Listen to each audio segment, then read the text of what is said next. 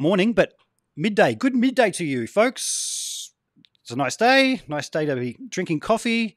Um, welcome to another Chit Chats with Git Cats number 56.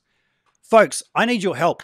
I've been given a whole bunch of stuff by my sponsors um, Sonic Cable, ET Guitars, and Chicken Picks, and I need to give them away to you guys, but I need your ideas on how to do it and best promote my channel because I'm crap at that stuff. So I have a little Facebook uh, group called Chit Chats with Git Cats. If you add yourself to that, I'm going to start a competition this week where I'm going to give away my first big prize pack to the person who comes up with the best idea on how to do all that because um, I think we've got a pretty good thing going here. You would not believe who I got an email from this morning saying he's coming on.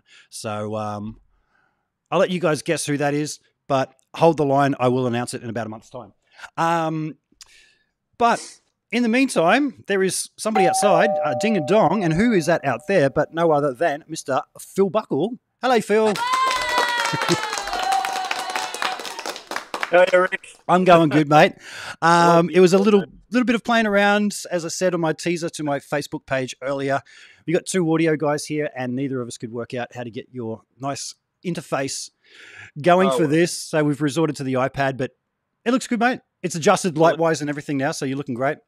Yeah, uh, that's good. It was more the sound that I was uh, I was worried about, but there we go. We're stuck with the iPad speaker, but that's okay. It's an Yeah. iPad Pro. Why Yeah, no, it, it seems fine. It seems fine. We don't have any echo issues. If if we do, folks, let me know in the comments. and I'll keep an eye on that and wear headphones. But I think we're good on that. Phil, what what part of the world are you in right now, mate? I am in Melbourne, uh, Victoria, and Yep. um, it's a sunny day. I can't believe it. Something that you guys are probably quite used to, but uh, yeah, yeah. So I'm I'm on the Gold Coast myself, and Nice. Yeah, it is. I know it's a middle of winter here, but I go for a walk down the beach and everyone's out surfing and Oh, shut up! yeah, yeah. With with a wetsuit on though, you wouldn't you wouldn't tackle it without a wetsuit. Oh, man, we just come out of another lockdown, so you know uh, it, things are looking up. It's great, sunny day, no more lockdown, no more masks. Cool. I'm hoping it stays that way, mate. I've got a gig coming up in a couple of weeks' time at the casino up here. I play in a group called Absolutely 80s with um, Scott Carne from Kids in the Oh, okay. Kitchen, Brian Mannix. Um, who's on this run? Ali Fowler. We've got David from Real Life. We've got. David Sedaria. Oh, Yep, man. yeah. We've got All these Machinations. Machinations. We've got Wilbur Oh, Wilde. It's gonna be a, it's gonna be a cool show. Uh, so fingers crossed, there's no lockdowns again, and, and that everybody can actually make it up for this one because uh, Oh. I haven't played a, a hometown show with those guys yet, so I'm, I'm looking forward to that. Well, that sounds really cool. A lot of those names I, I, I- I really know because you know I used to work in a music shop, and uh, you know like Dave Sterry and the boys from Real Life used to come in, and I remember looking at those guys saying, "Oh man, I got to do that." Had they because t- they were talking about their record company and they just signed a deal, and they got the single coming out. I'm going, how can I? And funny enough, you know, there's a kind of a connection there because at the time Ross Fraser was working uh, at the same shop, at the same music shop. Really?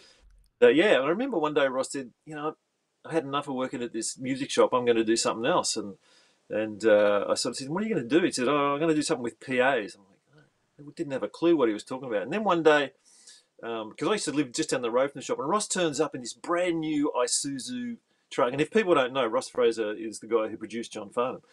We used to work in music shop together. He was like, I think Ross is about two years older than me or something. So he was a little bit ahead of me in school, but he was a friend of my brother's and he was also um, very instrumental in in my development as a muso because he used to bring all these records around and play them to me, like really groundbreaking kind of records that I couldn't afford to buy. So anyway, so Ross comes around one day and he's got this brand new Isuzu truck, and I said, "What are you doing?" And he said, "Just bought this truck." And I said, "How much was that?" And he said, "Like thirty grand." I said, "What? How, how you gonna?" He said, "I'm gonna pay it off." I said, "How are you gonna pay it off?" He said, "I'm gonna build a PA and I'm gonna rent it out." And that's exactly what he did. And one of the bands who rented out his PA was Real Life. Wow. And they kind yeah, and they kind of got to know each other. And uh, they were going into the studio. They asked him to go in and produce. So Ross Fraser was the guy that produced um, their big hit, Send me an angel. Wow. Yeah, and, uh, and I think it was Ross's idea to put that big hand clap in there. Send me an angel. Yep. Yep. Yeah. Uh, and he used to actually trigger that hand clap from the front of house. On his, he used to have it on his desk. Oh, really? Cool, cool. Because it is it is the hook, isn't it? It's one of the one of the hooks of the song. It's, it's, one of the. I think uh, um, Richard's uh, synthesizer part that that's like yeah man that's it. Yeah, yeah. But that was interesting, wasn't it? Because you know we just came from working in music shops. Suddenly there's Ross now, sort of took that next step, and it wasn't long before he then got to because he started hanging around. Because I think we're real life with Glenn Wheatley. I think they were. So he's hanging around that office all the time. And Glenn said to him one day, "I want to I want to do something with John. Do you want to do you want you know John Farnham? Do you want to be involved?" And so.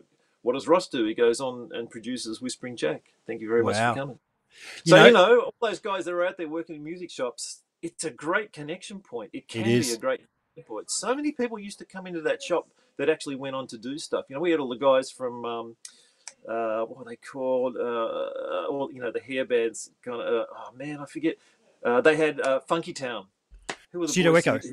Pseudo Echo. All Yep. those lads used to come in, Yep. buy their buy their gear from us. Um, Paul Kelly used to come. I mean, and we were we were out in the sticks. I mean, we were like 25k out of Melbourne, but for some reason, I think we were one of the best stocked shops or, or something.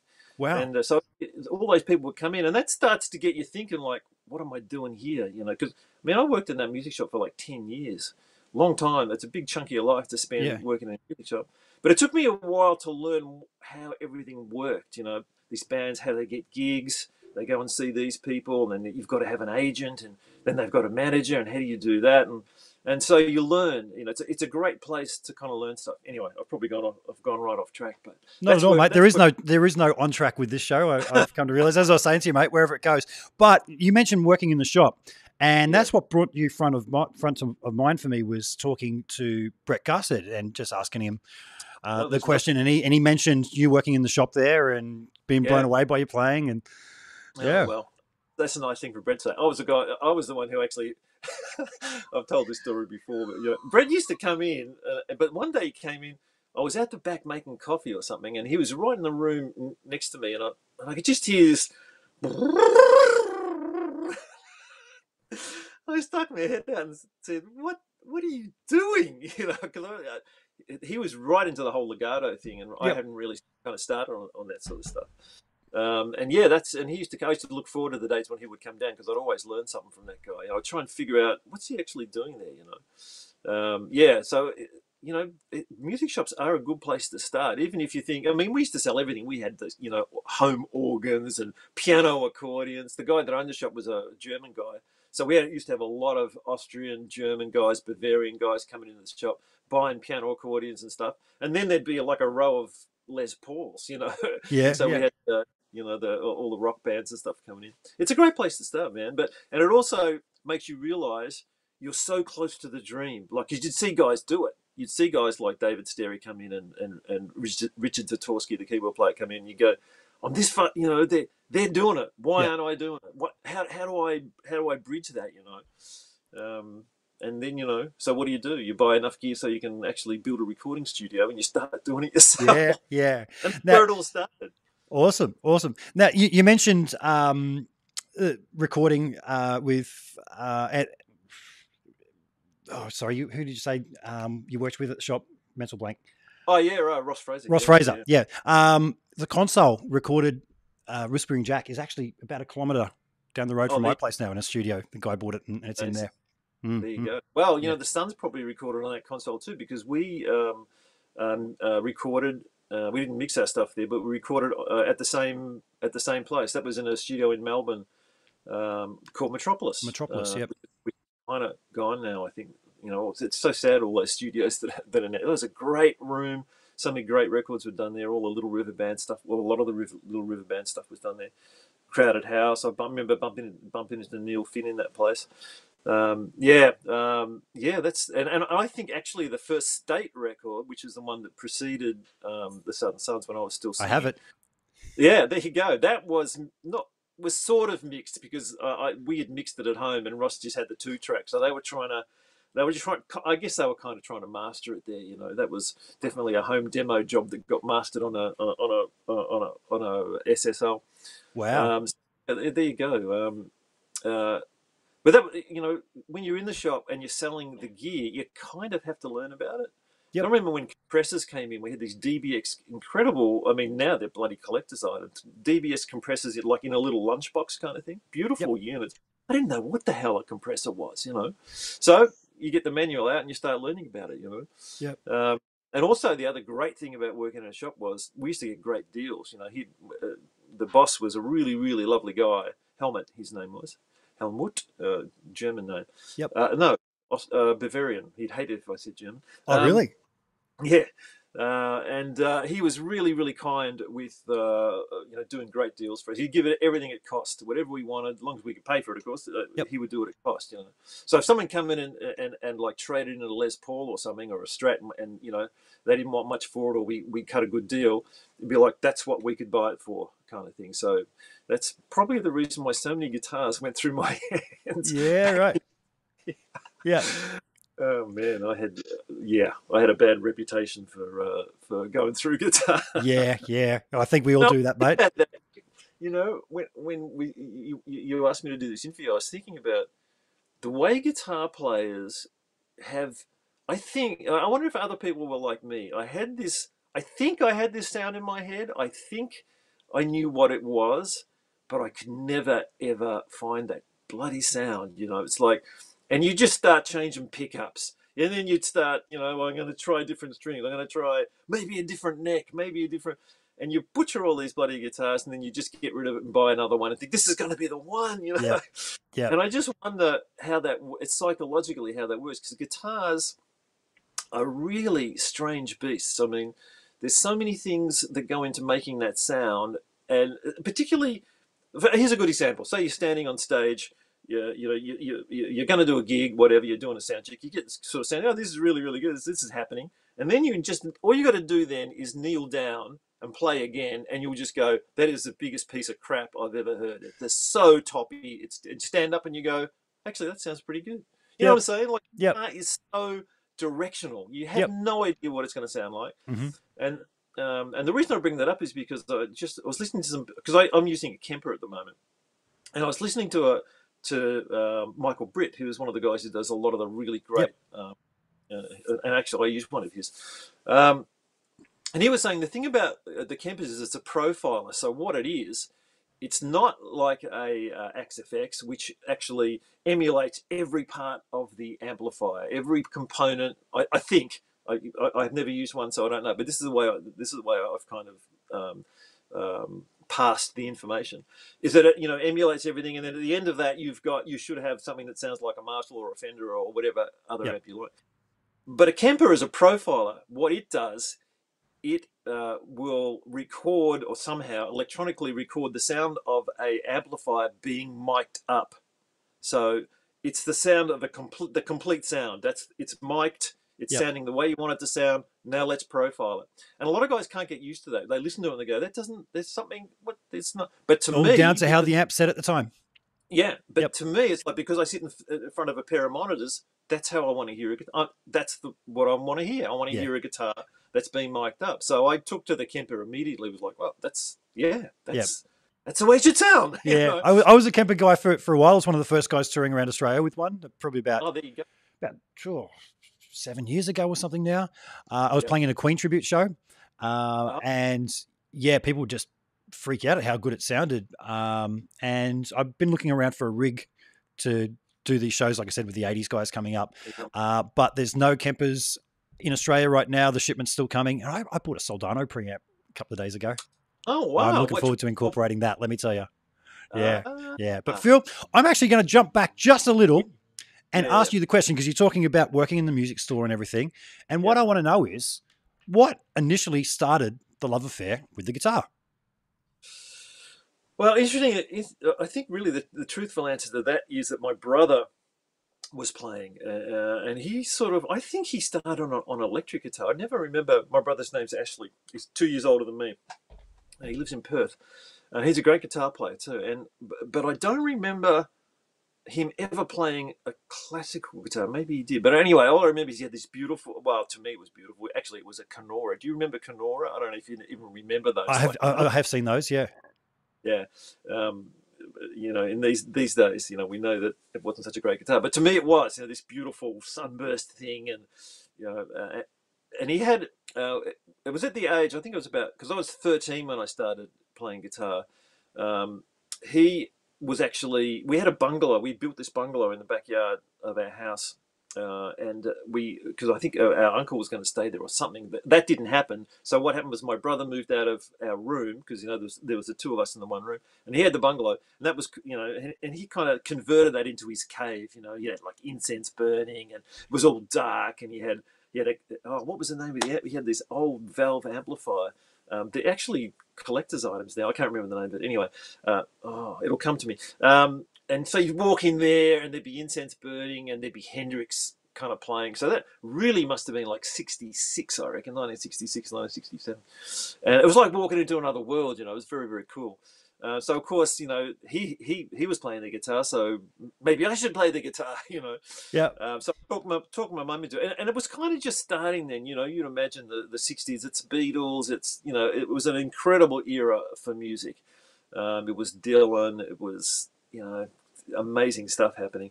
Um, and we were, uh, you know, because he was interested in music, I was interested in, in, in music. My sister had all the Beatles records, so I, I was listening to that stuff.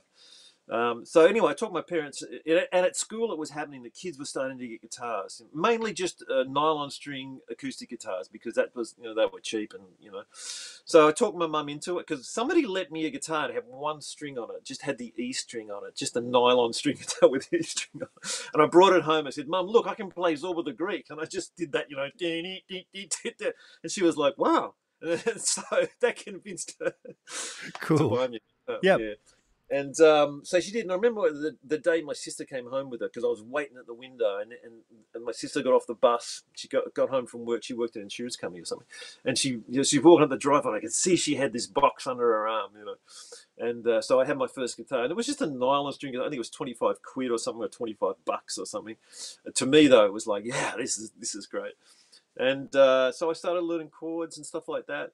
Um, I don't think I was a really fast learner or anything like that. It wasn't like I just picked it up and started playing. Um, it was, um, you know, had the Nick Manoloff Coles method. This is, you know, trying to learn how to play music and all that sort of stuff.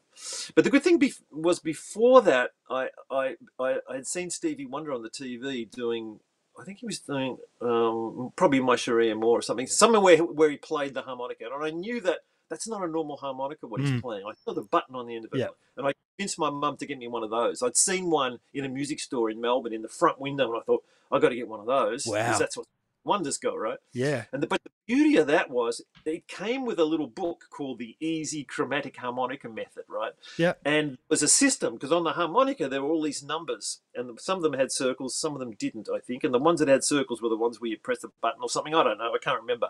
But the book showed you that number, number five, is this note here on the staff. And I'm looking at the staff. I'd never seen a you know music staff, and that taught me that when I blowed that note, I was playing that when I blowed that number, I was playing that note. So this was a, a, way of kind of learning. And the first thing I did, of course, was write a, write a tune because I could write the notes down because I knew that the numbers. Now I didn't know what the timing was. That didn't matter.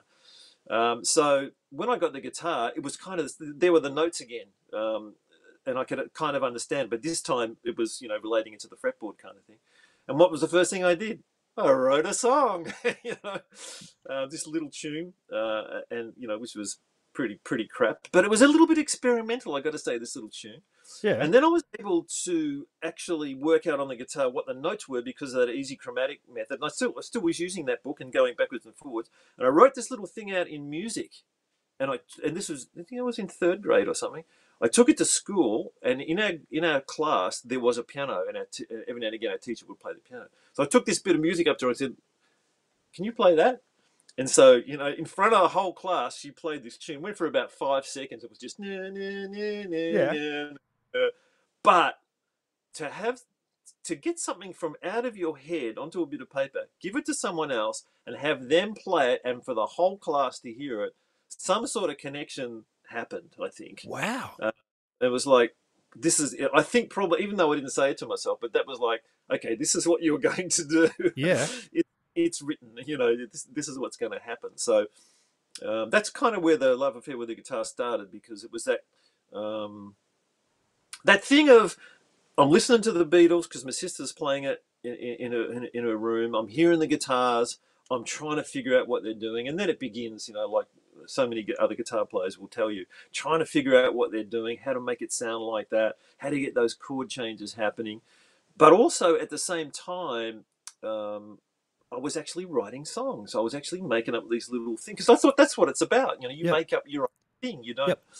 Um, and and I don't know why, but that's that's the way I kind of started. So I'd hear things on TV, uh, and then I'd run into my room and try and work it out. So you st- you know the, the the development of the ear was was kind of starting. You know, Yep. um, I think it was trying to put it into uh, some sort of terms. It was like you would see something on TV that would affect you, like this this sound coming out of that magical thing, that TV thing, and it's like it sounds corny trying to put it into words, but what you were trying to, what I was trying to do was, I got, I got to have that, that, that way that it made me feel that little bit of magic. I can go into my room and try and and maybe get a little bit of that. You know, you know what I'm saying? It's like you you just want to be in that. You want to stay in that world. It's like when a when a show that's on that you love um, suddenly finishes and the TV goes off. It's like I want to I want to be back in that world. You know what I'm Yeah. saying? I think that's all I was trying to do was to recreate that thing with the guitar. You know, by trying to figure out what other people were doing and uh, and to try and see if I could sort of get that feeling. And I think it stayed the same. Really, that's been my mo for the whole time. It, I really didn't start out listening to guitar solos. I, I, um, that maybe started when I was a teenager, but it was always about writing a song. Um, Yeah. Coming up with my own little piece. Well, that's uh, that's quite young to start writing your own music. That, Yeah. that's awesome. That's awesome. Uh, and you know, have gone on to to write some some classic Australian songs as well. But um, you said that just the the you didn't start playing lead guitar uh, until a little later. No, Um, and man, I, I, I got to say, um, I, I was a big fan of, of you and Jack back in the day. Um, watching you guys, like Southern Sons was known as you know sort of a, a mainstream pop act, but I'd always rock up early to hear you guys sound check because I would just hear you guys just wailing, man, and people wouldn't believe me. I'm going, dude, no, you got to, you got to hear these guys. They're amazing, and uh, you, you guys would, you know, towards the end of the set, maybe you know, let it loose a bit. But there was one, um, the MTV basement thing, and you guys are playing "Make a Move," and and you Move, Jack yeah. are, trading solos there, and man, that, that that's amazing. And so, what when you started playing lead guitar, like who who were the Mm. guys that got you started into that? Um, if- if I really, really go back, the the first things I was trying to work out was Johnny Winter. Um, so now I'm, I, I would say I'm 15, 16 by this stage. We'd moved from one suburb to another suburb, which is a much nicer suburb, although we didn't know at the time. Um, and my brother, I think it was my brother had the Johnny Winter record. I don't know which one it was. I think it was just called Johnny Winter. It was the one with his face just on the cover. That's it, just his face on the cover. And I still had my little nylon string guitar um, and I could not. I, I I was trying to figure out what he was doing, but what I didn't know was that he was bending strings, and of course you couldn't bend strings on the nylon string. No, and I didn't no. even know what string was anyway. Um, you know, once again, we have to remind everyone that there was no internet, there was no YouTube video that you could go and watch, and really. Uh, it was a pretty isolated kind of a life. I mean, you know, it was just get up, go to school, come home. Um, had very few friends because I just changed school um, it was just trying to figure out stuff from the record. So really, I'd just come from. Um, I was really into Dylan and Joni Mitchell when I when I grew up. Uh, Dylan because my sister had given me a birthday present, and the birthday present, I think it was a combined present or something. It was Rolling Stones' High Tide and Green Grass, which is the Rolling Stones' greatest hits, and then Bob Dylan's greatest hits. All right, so I had those two records. Now the Dylan thing just got me. I was like gone, you know, because. But here's the funny thing, Rick. When you're growing up, I mean, I didn't know about charts or anything. I didn't know about number one songs. But I mean, you'd hear about it. Oh, the Beatles had no number one record, whatever that meant. You know, I didn't know there was a chart. There was no book you could read or no magazine that you didn't. You know, you just. I can't believe how ignorant we were. I didn't realize that Bob Dylan's. I didn't know what greatest hits meant. Bob, I just thought, wow, this album's got so many great songs. Yeah, yeah, right. Classic. It didn't dawn on me until Yep. years later when I saw uh, an album that had some of those songs on it, but it wasn't that album. I thought, how come this album's got the same songs on it? And the, of course, that was the album that these songs, you know, it had been taken from a whole. He'd been Yeah. around for years. I didn't know. I thought he was brand new. Bob, this is a new artist, and he's got all these songs. It's probably he's been going for like five years or something. But it's the same thing with the Rolling Stones. I didn't realize that's a greatest hits record. I didn't know they'd been around for that long. Yeah. Um, but I was much more attracted to the Dylan thing than I was the Rolling Stones thing. There was one, there was a couple of songs from the Rolling Stones things that I dug. But anyway, um, I've gone off the completely gone off the track.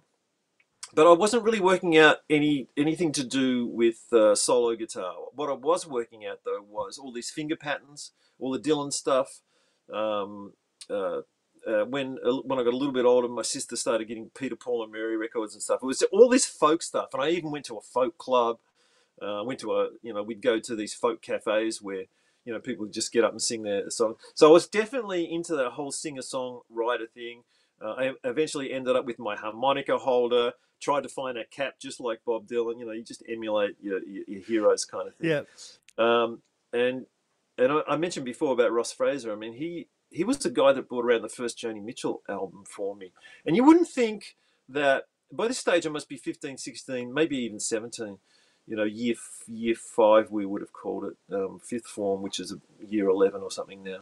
Um, you wouldn't think that a, a you know a, a young teenage boy, you know, full of testosterone and you know anger and rebellion, uh, would be listening to Joni Mitchell, but there was something about Joni and something about the softer songs of Dylan that would just would really get to me. I don't know. It just I was drawn to that big time, um, and especially Joni's lyrics. You know, I just used to think, how can you think of things like that to say? You, you know, because it, once again, you're ignorant. You haven't got the internet. You don't even know. She's Canadian. I don't even. I don't know where Canada was. For heaven's sake, I had no idea what that country was or what you know her, her background. There was. No, I didn't know any stories about her or anything. Um, I'd read a book about Bob Dylan, so I knew a little bit uh, about him.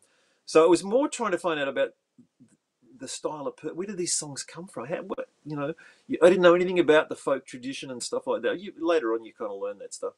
So it's all this beautiful mystery. I think that's part of the beauty of, of music. I think when, and I'm glad it stayed mysterious for a long time. I reckon that made a big difference for me, um, because you're not dealing with facts. You're dealing with all these kind of mythological kind of things and, and you make gods out of these people you really do you know but you know at the same time you would know that of course there was hendrix going i mean i remember sit, lying in bed and hearing um, foxy lady for the first time you know through our valve radio and just going what the hell is that so it was like bang i'm drawn to that remember lying in bed and hearing um, all along the watchtower coming from uh, my mum's radio in the kitchen and just oh my god, what's that? Dun dun dun dun dun. It was just like someone just opened up a big door. Wow, you know? wow. And so that part of me was starting to come awake, you know. But I still hadn't. By the time I was sixteen, I still did not have electric guitar. I still was just. I'd sort of gone up to a steel string acoustic guitar. I could play lots of guitar, all that complicated finger pattern stuff. I was really into that. I worked out Anji from. Is it Anji? From the, the Simon and Garfunkel record was which was really quite quite well reasonably complex. I'd already worked out classical gas just from listening to the record. Nice. I started to work out some Segovia stuff. I mean, I really had gone crazy with working out stuff. You know, being able to put the the needle on the record at, right at the right place, kind of thing. Um, and then, you know, for some strange reason, when I used to when I you know had enough pocket money, if I had any pocket money, um, I would I would buy a record, so I would try and get whatever the latest Bob Dylan record was or, or whatever. When I used to go to the record store, they used to have you know have the cheap bins, you know the bargain yep. bargain bins, and in the bargain bin I found a George Benson record, and I'd, I've heard it, I'd heard of this guy, yeah, uh, and it was called Benson Burner. It was a double album, and it was it was him when he was about 20, 19 or twenty, and I wow. so I bought, and I took it home, and I was like, "What the hell is? I this?" So that was my first introduction to the to the jazz thing. Because of that, next time I was in that record shop, I got a I got a Wes Montgomery record really really cheap, and that was like a almost like a greatest hits record. It was before he started doing just the octave stuff. It was when he was you know he was doing the jazz standards, and so at even at that early age, I'd started listening to that stuff, and I was really digging it. Uh, but it, it, it was um, it was very hard to work that stuff out. I didn't know what it was based on. I, I couldn't quite understand it. Was only That's how you later. come up with your own style, isn't it? That's it. You know, Yeah. you do. you chase these little things. You know, you you there's just certain elements about that music that you love. But you know, one has to remember, looking back on it, that we we are not America. You know, we are not the USA. Um, where that music was born. I mean, you know, that, bo- that rock and roll was born in America from black musicians. Um, jazz was born in America from black musicians. Uh, I didn't know any of that. Nothing. I mean, I knew that you know Wes and and George Benson were were black artists, but you didn't know that they invented that stuff because there was nowhere to read about it. You just knew they played this incredible stuff.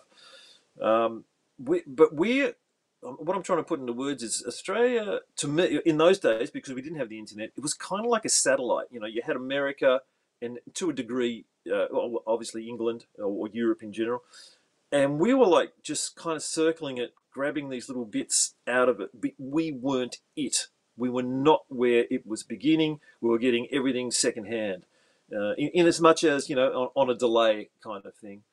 Our radio was, as all radio stations were in those days. I'm not pointing fingers at anyone, but our radio stations were run by you know people who needed advertising, who were being influenced by uh, what was happening overseas, probably also being influenced by uh, record companies and their affiliates in this country who were, you know, not bribing them, but, you know, you've got to play this track because this is blah, blah, blah, blah. Yeah. And we know how it used to work in, in the old days.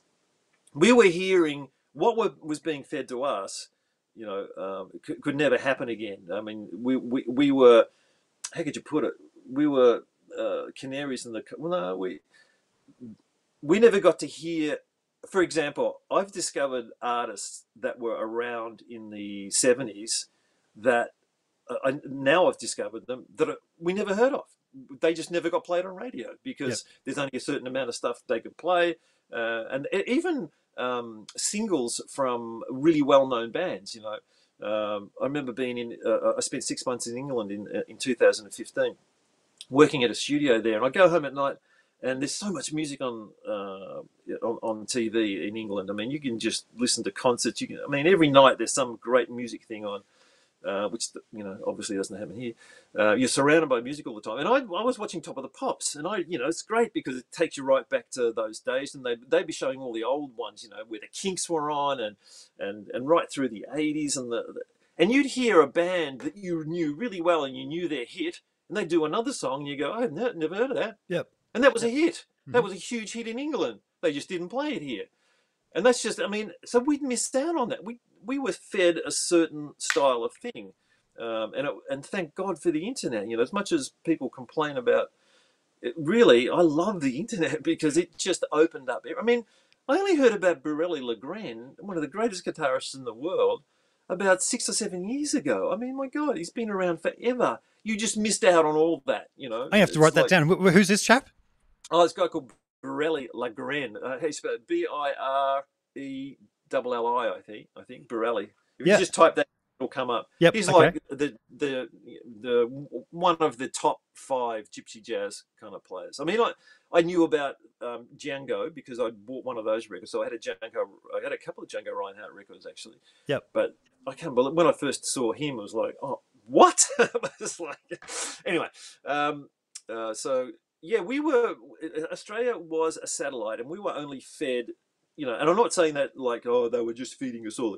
Not at all. There's only a certain amount they could sort of get to us, and you know, um, so our um, the songs that we grew up with were, you know, a selected uh, kind of amount of songs. That it wasn't everything that was around at the time.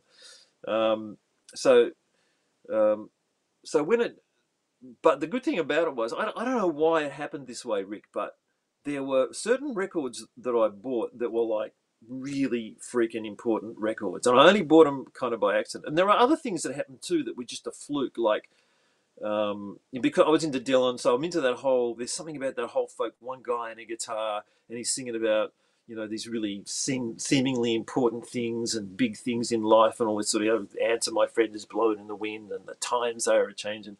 These were big things. Of course, you didn't understand it really, but you knew that it was you connected to something that was kind of important uh, to the zeitgeist or whatever it might be yeah. in a in a strange little Australian way. Um, but um, there were so I'm listening to Dylan, and for some reason I pick up this book um, called is it called On the Road by Jack Kerouac, and this is like a seminal, really important book for the whole Beat generation, of which I really wasn't a part of because that was a little bit younger. That would be more like you know late fifties into early sixties kind of thing. But here's this guy, um, you know, talking about just uh, you know hitching rides on on on, on the railway and, and just you know going out on the road like a tramp kind of thing, meeting people. It's like man, I just got lost in that book. And it's only later on you find out this is one of the seminal books of that. This you have to read this book. This is really important. I don't know how I got it, but somehow I got I did read that book. Um, to Kill a Mockingbird that would, made a huge impression on me as a young young fella. Um, so it's not just um, the music; it's also the the literature, uh, sort of at the time, um, having those kind of effects. But I eventually got an electric guitar when I was probably about seventeen, I think, and it was I don't know how my mum afforded it because we were poor. I mean, we were we were poor. When I say poor, I mean poor. Yeah. My dad worked factory. My mum mum worked in factories. Somehow, mum, you know, she knew that I was into that into music, and my brother was into it. And somehow she would put stuff. Those were the days when you could put stuff on lay-by, and she'd be she'd you know have these little things. I'd beg her for a guitar, and somehow she would get it. You know, I had a Gibson SG. I mean, that's that's really saying something. But there's probably back in the days when they were like 500 bucks or something, one of the most standard sort of Gibsons. But still, yep. Mm, you know, I didn't even know how good it was because that was I, your I first guitar, the SG. That was the first electric. I mean, I mucked around on my brother's. He had some, um, um, you know, cheap Korean or Japanese or Chinese kind of guitars. But he eventually got a Gibson 335. I think he was working then. No, 345. He was working then. Um, uh, so you know, he had, he had some sort of money of his own. But we started. We started. Uh, um, I started to play electric guitar, but I still, I still, I, I don't know what I was doing. I, I'd been influenced a lot by because in in the early days, my brother used to play the Cream records, you know, especially Wheels of Fire, and there was something about that Crossroads track that got me, you know. Isn't it funny how it, you know now you find out everybody loved that track, but yeah. it was like because it's good. That's why. So it's yeah. funny how it can affect different people. It's no one telling you you got to listen to this because it's really great. No one's saying it's great. You discover that it's great because you just keep going back and listening to it. You know, yeah. It's uh, this self. You can tell when something is good. It affects you. It's like something. And, uh, and I was old enough then to think about it's his phrasing it's the the space between the notes, you know. Because on the one hand, I had Johnny Winter, who was like a million miles an hour and really that blues thing, and he was very um, flashy, in a, in a rough kind of a way. Johnny Winter, uh, lot, and there was a lot of passion in his playing, but a lot of speed. But Clapton wasn't doing that in the early days, you know, with Cream when he had the 35 or the Firebird and the Marshall sound, when he had the Brown sound, you know. That's why they call him slow hand.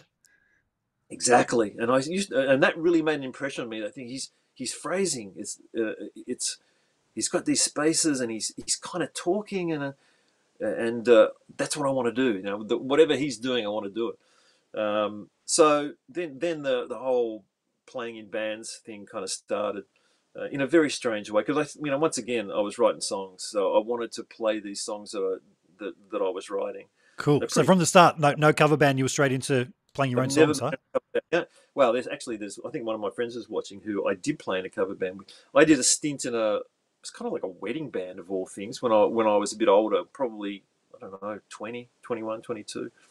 Um, uh, I'd never played in a cover band before, and that was a great experience for me. I think I played with the guys for about six months, or maybe it was a year or something.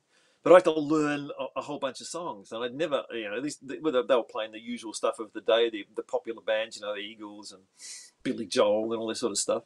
And uh, I'd never done that. You know, I'd never had to work out other chords. But just by doing that, be like, oh, look at these chords Billy's using, you know.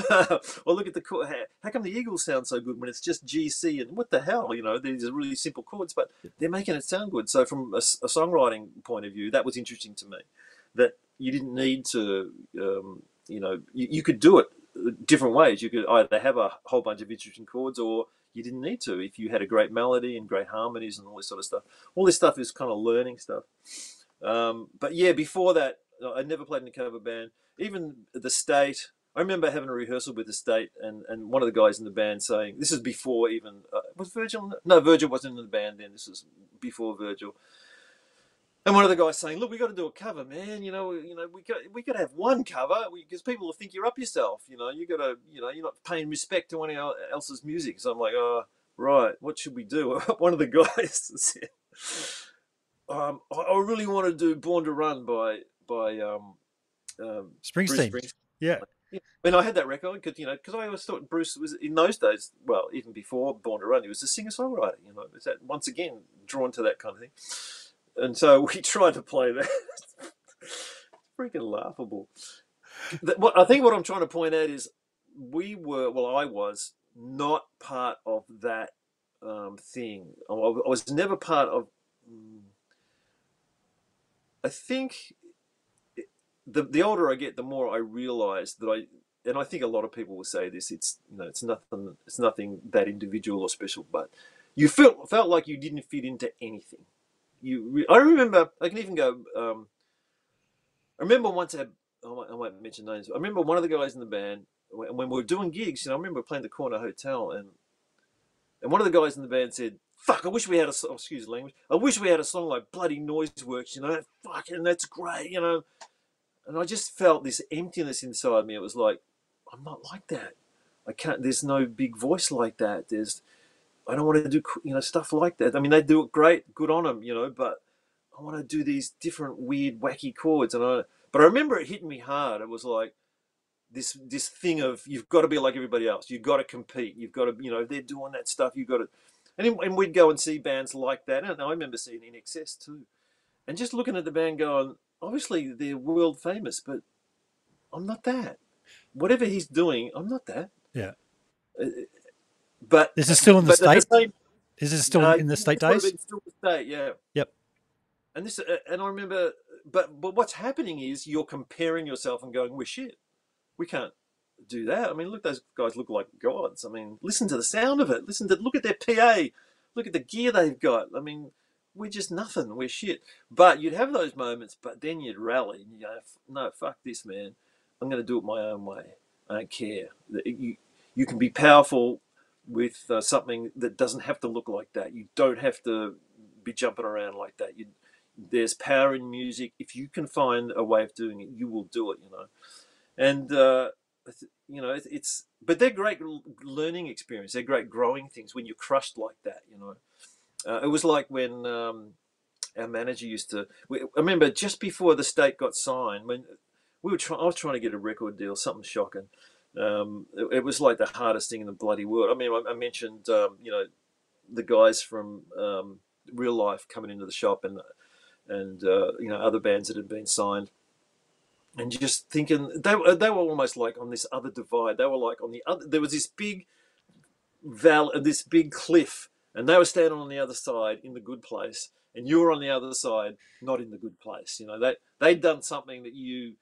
And there was this, this you know, and I don't mind admitting there was this jealousy and kind of how do they do it? You know, I'm nothing unless like you know. You, there's always self doubt, you know, because all musos are like that. There's always this crushing self doubt that uh, that accompanies you, you know. Um, but I tell you what, to cut a long story short, um, to not turn into a philosophy, but this thing of sticking with the thing that you believe in, the the the the, the one thing that you do different, or the things that you do different to anybody else, that don't line up with the mainstream that make make you that's the important thing that's the thing the thing that makes you different you know Yeah. that's um that's that's your that's your stock in trade you know why um anyway um but you, you don't know that at the time you just keep trying and trying and i remember when peter used to we, i remember we had a tape of really this the first date album and peter took that tape around he would go up to sydney um, probably drive um, and he would ring me. He, he, and he would go and see record companies, and he would go and see radio stations and whoever else. And he would ring me every night, and I'd get the phone call, and there'd be just kind of silence. I'd say, "Pete, what's what's happening, man? How'd you go, man? What, you know, I was excited. You know, he's playing our songs to record companies." Yeah. And the first thing he would say, because the first thing he would say was, "Don't give up your day gig." And fair and that I just my body would just go because it was once again you failed. Mm. They, they don't like it. They, they can't hear. You're not like any of the other bands on the radio. Um, you know they want uh, they want something that's like such and such an artist who's you know uh, doing something and um, you know you you're not that you know. But Peter believed in the band. He was hurt as much as I was hurt. It would kill him. He was crushed. It- He was almost, it was nervous breakdown time. I mean, I'm making it sound really dramatic, but it was because there was nothing else in our life. This was it. We had, we worked all this time to get a deal. This was it. We'd done our best. This time, at this stage, Virgil was in the band, even though the poor bugger had to play drums with his fingers on that album because I had a, I had an SP12. We didn't have a studio. You know? Yeah, I did realize it, it mostly drum machine on that album, except the Yep. last track. Yeah, yeah. Um, and so, uh, and so we just kept kept getting knocked back and knocked back, and it was it, there was no there was no respite from it. It was just complete failure, you know. And uh, uh, I remember I, this was- this would be now when I'm you know kind of in my twenties. This is just before the Sons. I mean, I've jumped a lot. It's uh, too too much boring stuff. That's okay, mate. Um, I remember, and I only realised it in hindsight now that I was breaking down. Um, you know, we'd had different members in the band, and I tried to please everybody. I was one of those guys that tried to. I wasn't one of those guys that was like, "No, we're just going to do this, and that's what we're doing." You know, if you don't like it, piss off. I was, I was too accommodating. You know? Yeah. I was trying to please everybody, and do, can we just be nice? Do we? We don't need to fight. Can we just not? Not probably the right personality to be, be heading a band, you know, to try and keep everybody happy. Uh, and, and at the same time, there we were doing all my songs, and so you know, it, it also you can get to a situation where some of the other members might go, "Well, it's just shit," you know, you, it's not working, it's shit, you know, and suddenly you're nothing again. You're just crushed again, you know. Yeah. Uh, but you have to rally again, you know. Yeah. And so, you know, I, I just want to point out how low you can go. I, I mean, I, I was doing these things at night when I go to bed, particularly when Peter was out up doing, you know, trying to trying to get some interest from record companies. I would, I didn't realize that, that I had a problem, but apart from having terrible stomach problems, really, really bad. Um, but I every night I would had this routine where I turn the lights off in the house. This is so weird, where I'd flick the lights um, at a certain a certain way. It had to be. It was one, two, three, one, two, three, four, five. So there was a, a bar of five in there, mind you. Um, and if I didn't flick the light off that way, I'd stop, reset, do it again.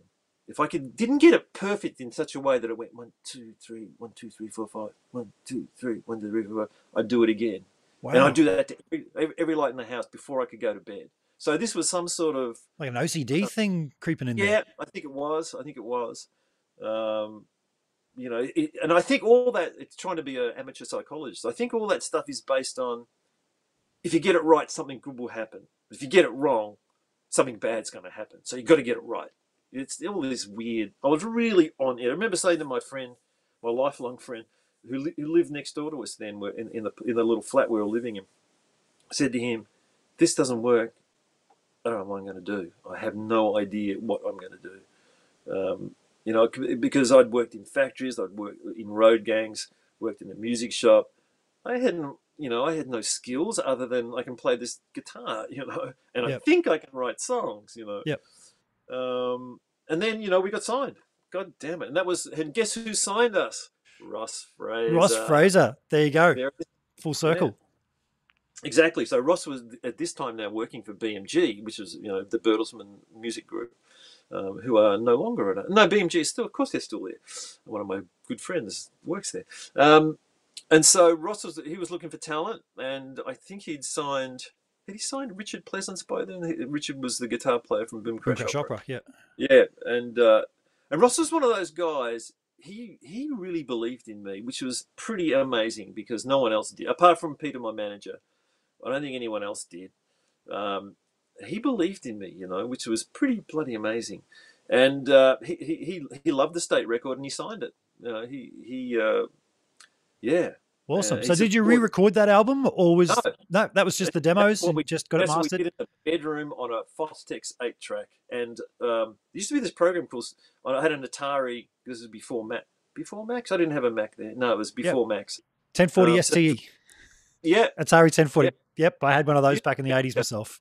so I had Master Track Pro, which which which could generate a SMPTE code, which means on one track, on the outside track of the little Fostex eight track, I could record a SMPTE, um, stripe it with SMPTE, and then I could stop I could stop the tape, and the freaking computer would stop at the right place and start at the right Yep. place. This was big time. Yep. So this is what the SP12, the drum machine, was running off. You know, poor old.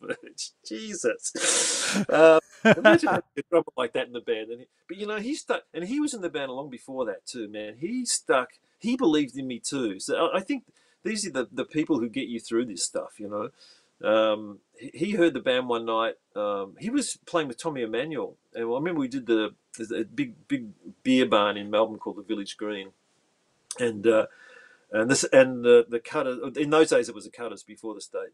Um, we did uh, uh, you know the what do they call it first band support band kind of thing, and Virgil heard the songs, and these are really early songs, man, really early songs, and he came up to me and and uh, he said hello, and I think that was the first time I met Virgil, and it wasn't long after that that. that that Peter, our manager, said, "Oh, I got a phone call from Virgil Donati. You know, he knows you're looking for a drummer and he wants to audition." And I said, "What? Virgil Donati? Wow. Um, uh, and so yeah, and so Virgil's in the band. You know, and, and people don't know it, but Virgil's a great keyboard player.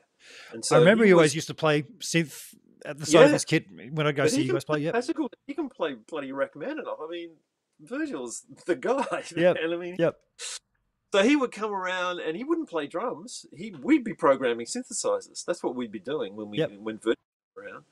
Um, and you know he'd do all the backing tracks for the for the. He's got a really good ear for that sort of stuff. And so yeah, so uh, Ross finally signed the band, and it, it, you know it was with a it was a full recording contract with BMG, and it was like, oh my god, this is fantastic. And then of course you know it wasn't a hit. We didn't, it, you know, I didn't, I didn't really know what. I hadn't come from that world of hits, you know. It was like uh, what I didn't realize was, uh, looking back on it now, is that you, you've joined a, you, you've signed with a record company. They're a pop record company. They're going to want pop songs from you. I just thought, well, they signed us because they loved us, and we're going to keep doing what we keep doing. But then came the first thing. Oh, you need a single for this album. I hadn't written. Was that what was the song I wrote? Real Love. I hadn't written that yet. And uh, uh, no, hang on a sec. No, no, no, no. Of course, that was all done. That, that did I have to? I think we had to add that song to it from memory. Um, it's too long ago. Um, they wanted a single, so I had to do this. This I wrote this song called "Real," and that, of course, that was the first time. You could almost say this is the first time where um, instead of just doing exactly wanted what I wanted to do, I was acquiescing to the record company. Um, and that's a when I look back on it, I had no problems doing that. No, Yep. I wasn't coerced. It was like, oh, you want me to write a hit song? Okay, well, so we Yep. need a catchy. Yeah, well, I'll try and do that. But I wasn't doing that before. You know, I wasn't. I was just writing whatever I wanted to write, and the weirder the better. You know, check out this chord. Yeah, yeah, yeah, yeah. Um, um, you can hear some of the tracks on that first album. I've got some, and I, I was also using tunings and stuff on the on that album. But then pops up this one song, you know, "Real Love" is like a real kind of. Um, anyway, they were happy with that, and so we went with that as the first single. And of course, I think it just sounded so bad, or maybe it wasn't the right time, or whatever. We just couldn't get any traction with that track. Um, I remember we went on, you know, we went on TV and everything. I think we even went on Hey. Hey we do you guys have Hey Hey It's Saturday up there? Was it Of course we did. Yep, Was yep, there? Yeah. absolutely. Yeah. I remember seeing you doing a promo for for uh, that, and it was uh, Jono and Dano. They had the music Oh, show yeah. in the morning. I remember you being interviewed on there. Yeah, Yeah, with the hair. but yeah, you had the, the bit hanging down, Yeah. and yeah, yeah, By this stage, they'd taken us to, um, uh, you know, our manager was very stylish kind of a guy. His, he, him and his partners were running nightclubs in in Melbourne, so he's quite connected with that whole uh, world of art and something that I wasn't connected to because I'd come from the suburbs, the really really poor suburbs of Melbourne. I I was just a bogan, basically, still am really. Uh, but he introduced me to all that, the other side of life, you know, which I never knew about. You know, he'd take us to these nightclubs and we'd sit there and was like, "What is happening? yeah, What the lights, the people dancing, all sorts. I didn't even know, didn't even know it existed, but they had, and, and a lot of people. It was a stage when a lot of people were really dressed up, and I was, I was sort of being introduced to this world of fashion in a way, which had nothing to do with me, but I was interested in it. It was like, Yeah. This is another world. This is like getting on a spaceship, you know. I wouldn't mind having part of this. So that's when, if you go back and look at some of the early state days, you start to see we're starting to dress up a bit, and we've got some sort of '80s kind of blousy shirts. yeah, yeah, yeah. And then they got some designers for us, and they actually made clothes for us. Like the, if you look at the cover of the State album, it's like all those clothes are handmade for us. And I remember one reviewer saying, which actually really hurt at the time. She said she listened. She, she gave a review of the State album, and she said, "One day these boys will look at the cover of this album and and, and, and realize what a mistake they made." Or I'm going to like find that album cover. I have it on tape in there. I'm going to ask Yeah. you a question, Phil, and I'm going to Yeah. duck off just for 30 seconds, like I said would happen after too many coffees. I'm going to shut that Yep. door because it's getting a bit cold. Um, Yep.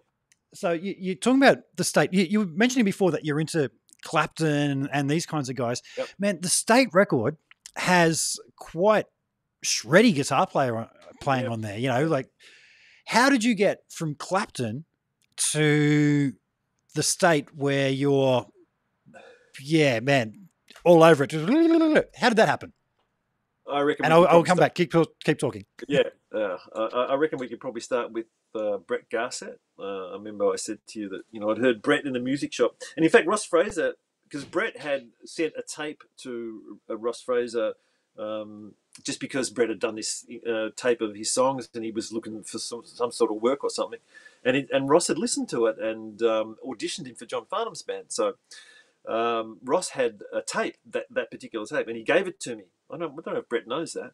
And so I had a tape of Brett Garsed, you know, doing all this legato stuff and a lot of chromatic stuff Brett was doing in those days, Tech uh, techniques and a style that I really hadn't heard. Even though I'd heard Holdsworth, this was kind of different. Brett was doing his own thing. It was more, more of a rock and roll kind of thing that Brett was doing.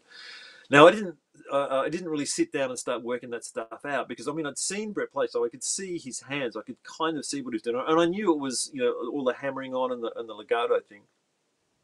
I remember thinking, do I want to go down that track? But of course, it sounded so good to me that I thought, I've got to, I've got to find out what the hell he's doing.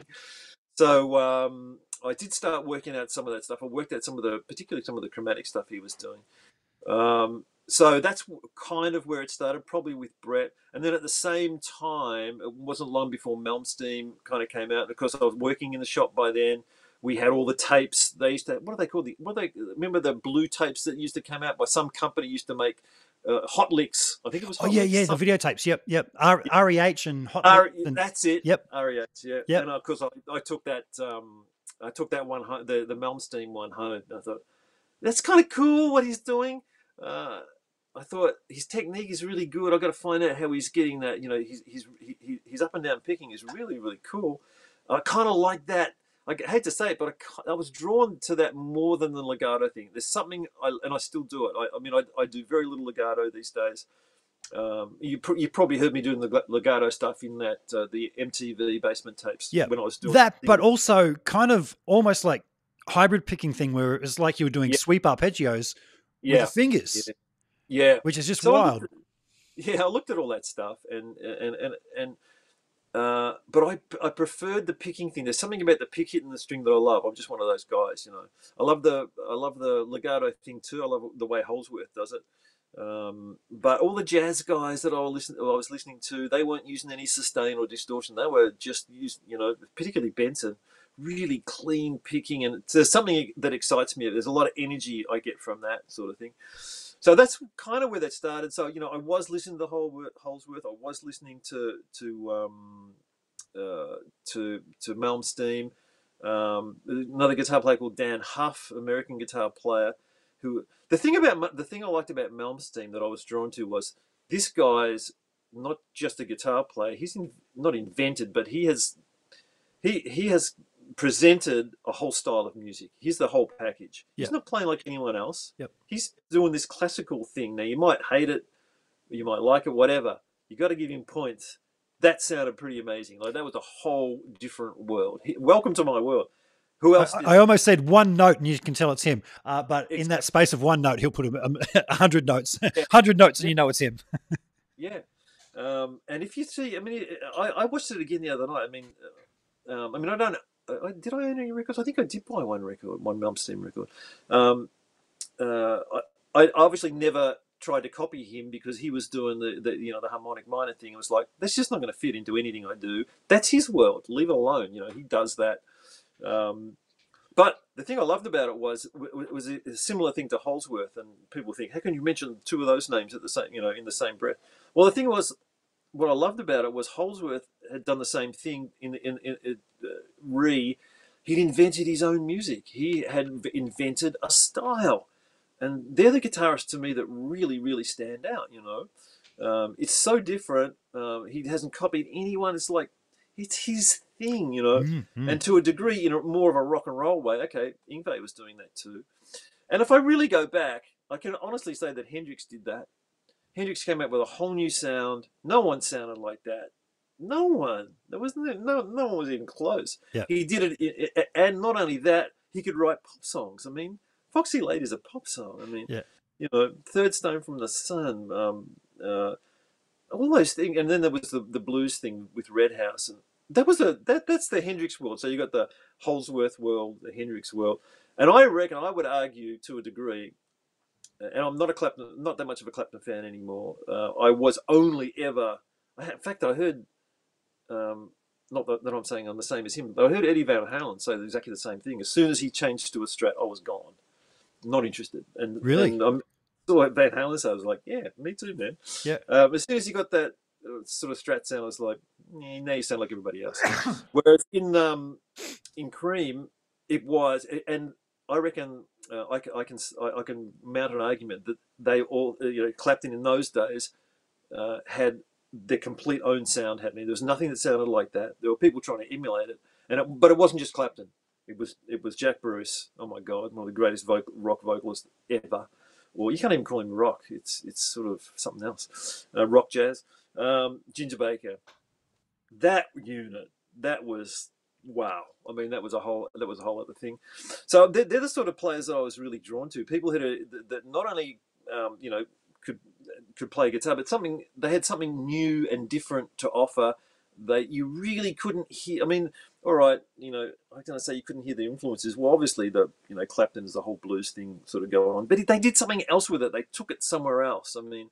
It, it- anyway, maybe sometimes I think all this stuff is bullshit. Maybe it's just actually what you grew up with that you think is the best. I don't know. You know, they, I've heard it said that you know between the ages of fourteen and seventeen, that's the stuff that you are, always going to say. That's the greatest stuff that's ever been made. you know? Yeah, you're So probably may- not wrong, eh? Yeah. Yeah. Um, but anyway, they're the sort of guitarists I was, I was drawn to, and of course there was always that technical challenge. And there's, a, I think, there's a thing in blokes and guitar guitar playing blokes that just is you're part of them is drawn to that challenge of the fast thing. You know, they just want to hear it. But I reckon they're the only people who want to hear it. I have come to realize that, mate. I've come to Yeah. realize that. You know, there's that Yeah. competition of, oh, I can play faster than you. But then, you know, some of these guys that do that, when I get talking to people that work with those guys, they will straight out tell me, oh, mate, that guy's crap. It's like, what do you mean? He goes, man, he just never plays the right thing for the for the song. He just wants to go blah, blah, blah, blah, blah," and and you soon realize that people don't want to don't want to hear that. One of the greatest things I ever saw was a video on truefire.com, um, the great learning site, um, no affiliation, but um, Larry Carlton talking about the use of motifs in his soloing. Yep. And I can remember watching that, and then the first time I played and thought, I'm going to try this motif thing. And a, a guy that I've been playing in bands with since I was 14 years old, Mikey, playing bass. And I started, I, I, I did it, you know, repeated like a bit of an idea, and he's just stopped playing and just over the music. I just heard him just go, "Oh fuck, listen to that!" I'm just like, "Oh, okay." And I did it a couple of weeks ago. There's a, a drummer uh, I was doing a, a thing with him playing, and I did the whole mo- motif thing, and he was just like, "Oh yeah, whatever that is." And I'm just like, "Okay, yeah, that's what connects to people." You know, just give them something to Yeah. grab onto. well, Um, not yeah. just a million miles an hour all the time. Well, that's it, and I think that you know it, it may interest some other guitar players, but um, I mean I, I don't mean to put it down. I mean hell, you know, I'm, uh, ten minutes before I spoke to you, I'm sitting down shredding my ass off. You know, Yeah, me too. You, are going to keep it up. Yeah. there's something nice about it. It just makes you feel good or something, or you want to break that technical barrier that you've had. You're working on something, but I can tell you, for, for the style of stuff that the the, the, the album that I just uh, just finished is kind of like the music that I've always wanted to do, or it's been an idea in my head for a long time. And so, as I was heading towards, you know, I, I, was thinking, I'm going to I'm going to start writing for this album. Uh, and I'm one of those guys that kind of writes. I write a lot. I write, I write all the time. I thought when I get into this, man, I'm going to go deep into this, and I'm just going to do this particular. I don't know, I don't know what to call the style, but it's going to have some sort of jazz in it.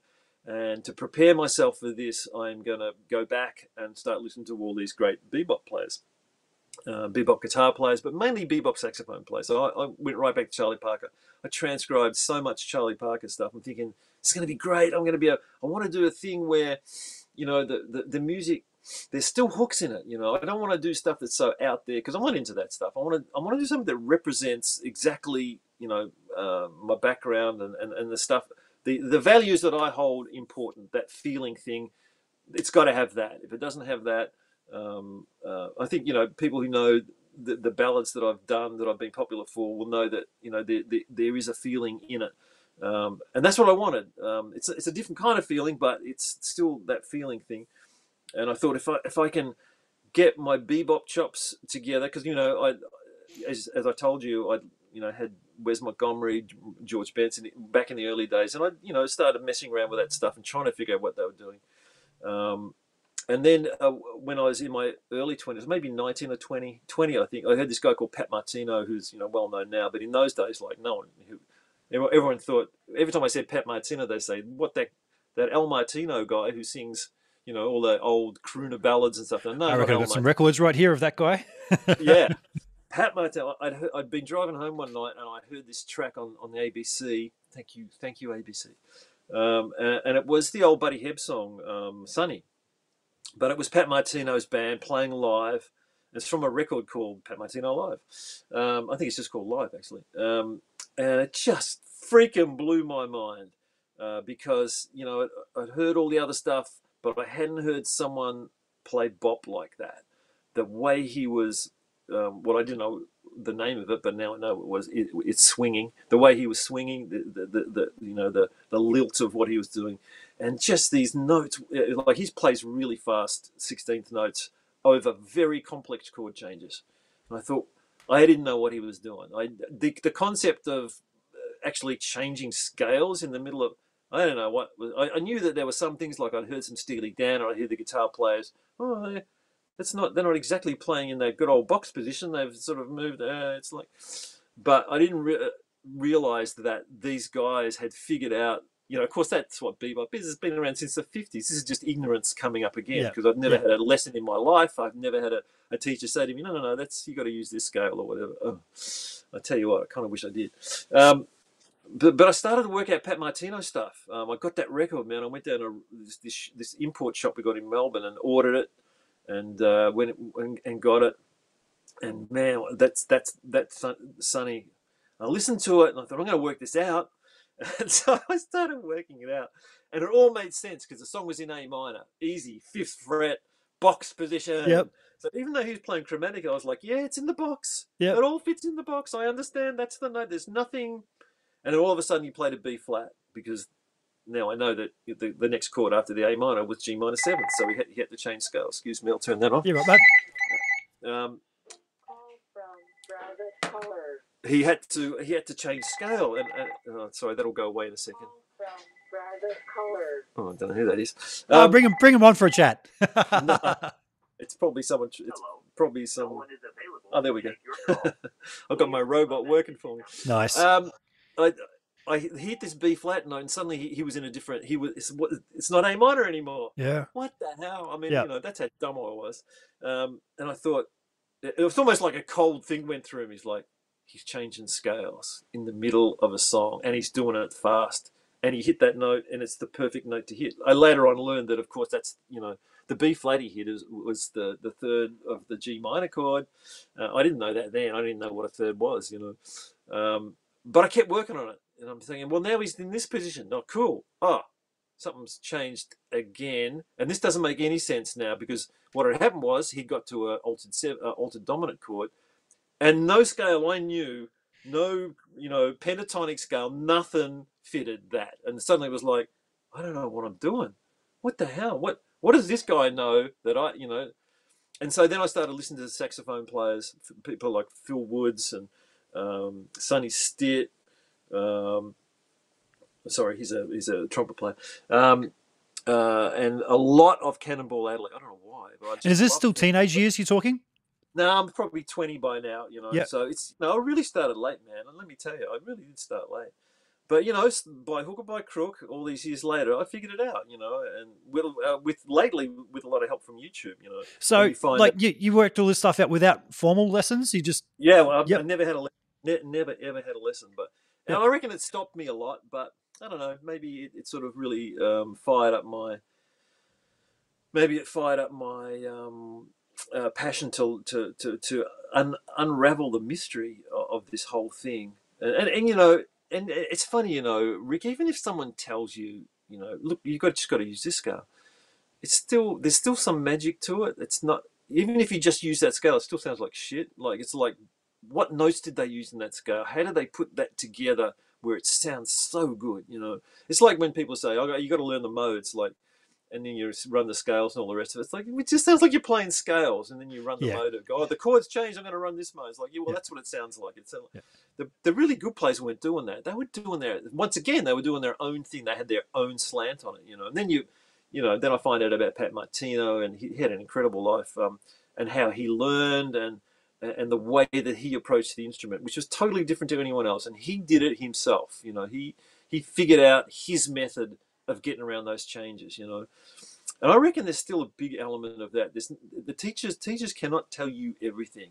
I reckon the best thing, at well, perhaps uh, one of the best things a teacher can do is to uh, inspire that. Um, that feeling of that, that adventurousness, that discovery thing, like, hey, do your own thing, you it, it'll screw up whatever um, but you know you will you will learn what works and what doesn't work kind Yeah. of thing. And, and that's kind of the way i did it but the, the, interesting thing about this album that i, that I worked on I, you know i had all this bebop i'm practicing all my bebop stuff i'm working at i've been working on a lot of clifford brown who's a great incredible trumpet player lately um, and all this stuff's going to be so good when i go to record my album i've got you know so many licks i can start from i know how to get from this change to that change it's going to be great it's going to be great no worries and I started buying. Um, I think, well, you know, it's going to be jazz, so I need a really good jazz box. You know, let's uh, let's see what you know. I got to get this. I'm going to get this jazz sound like you know, Pat Pat Martino got whatever.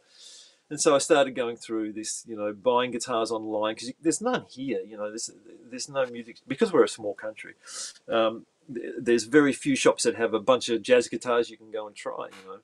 Um, so I ended up with a you know a 50s 175 beautiful instrument full of problems, of course, as I discovered, as all those old instruments. Didn't really get the sound. I started recording with it. I'm like, well, that sounds like shit. Doesn't that doesn't work? It was like I had the song, and suddenly this stupid bebop solo would come in. I was like, that's shit. That doesn't work. So I went through a couple of stages where I stopped for a couple of years writing this record. It was like, well, it doesn't work. That thing about putting the jazz guitar stuff in, it does not work with the song. You know, what's that's just not happening.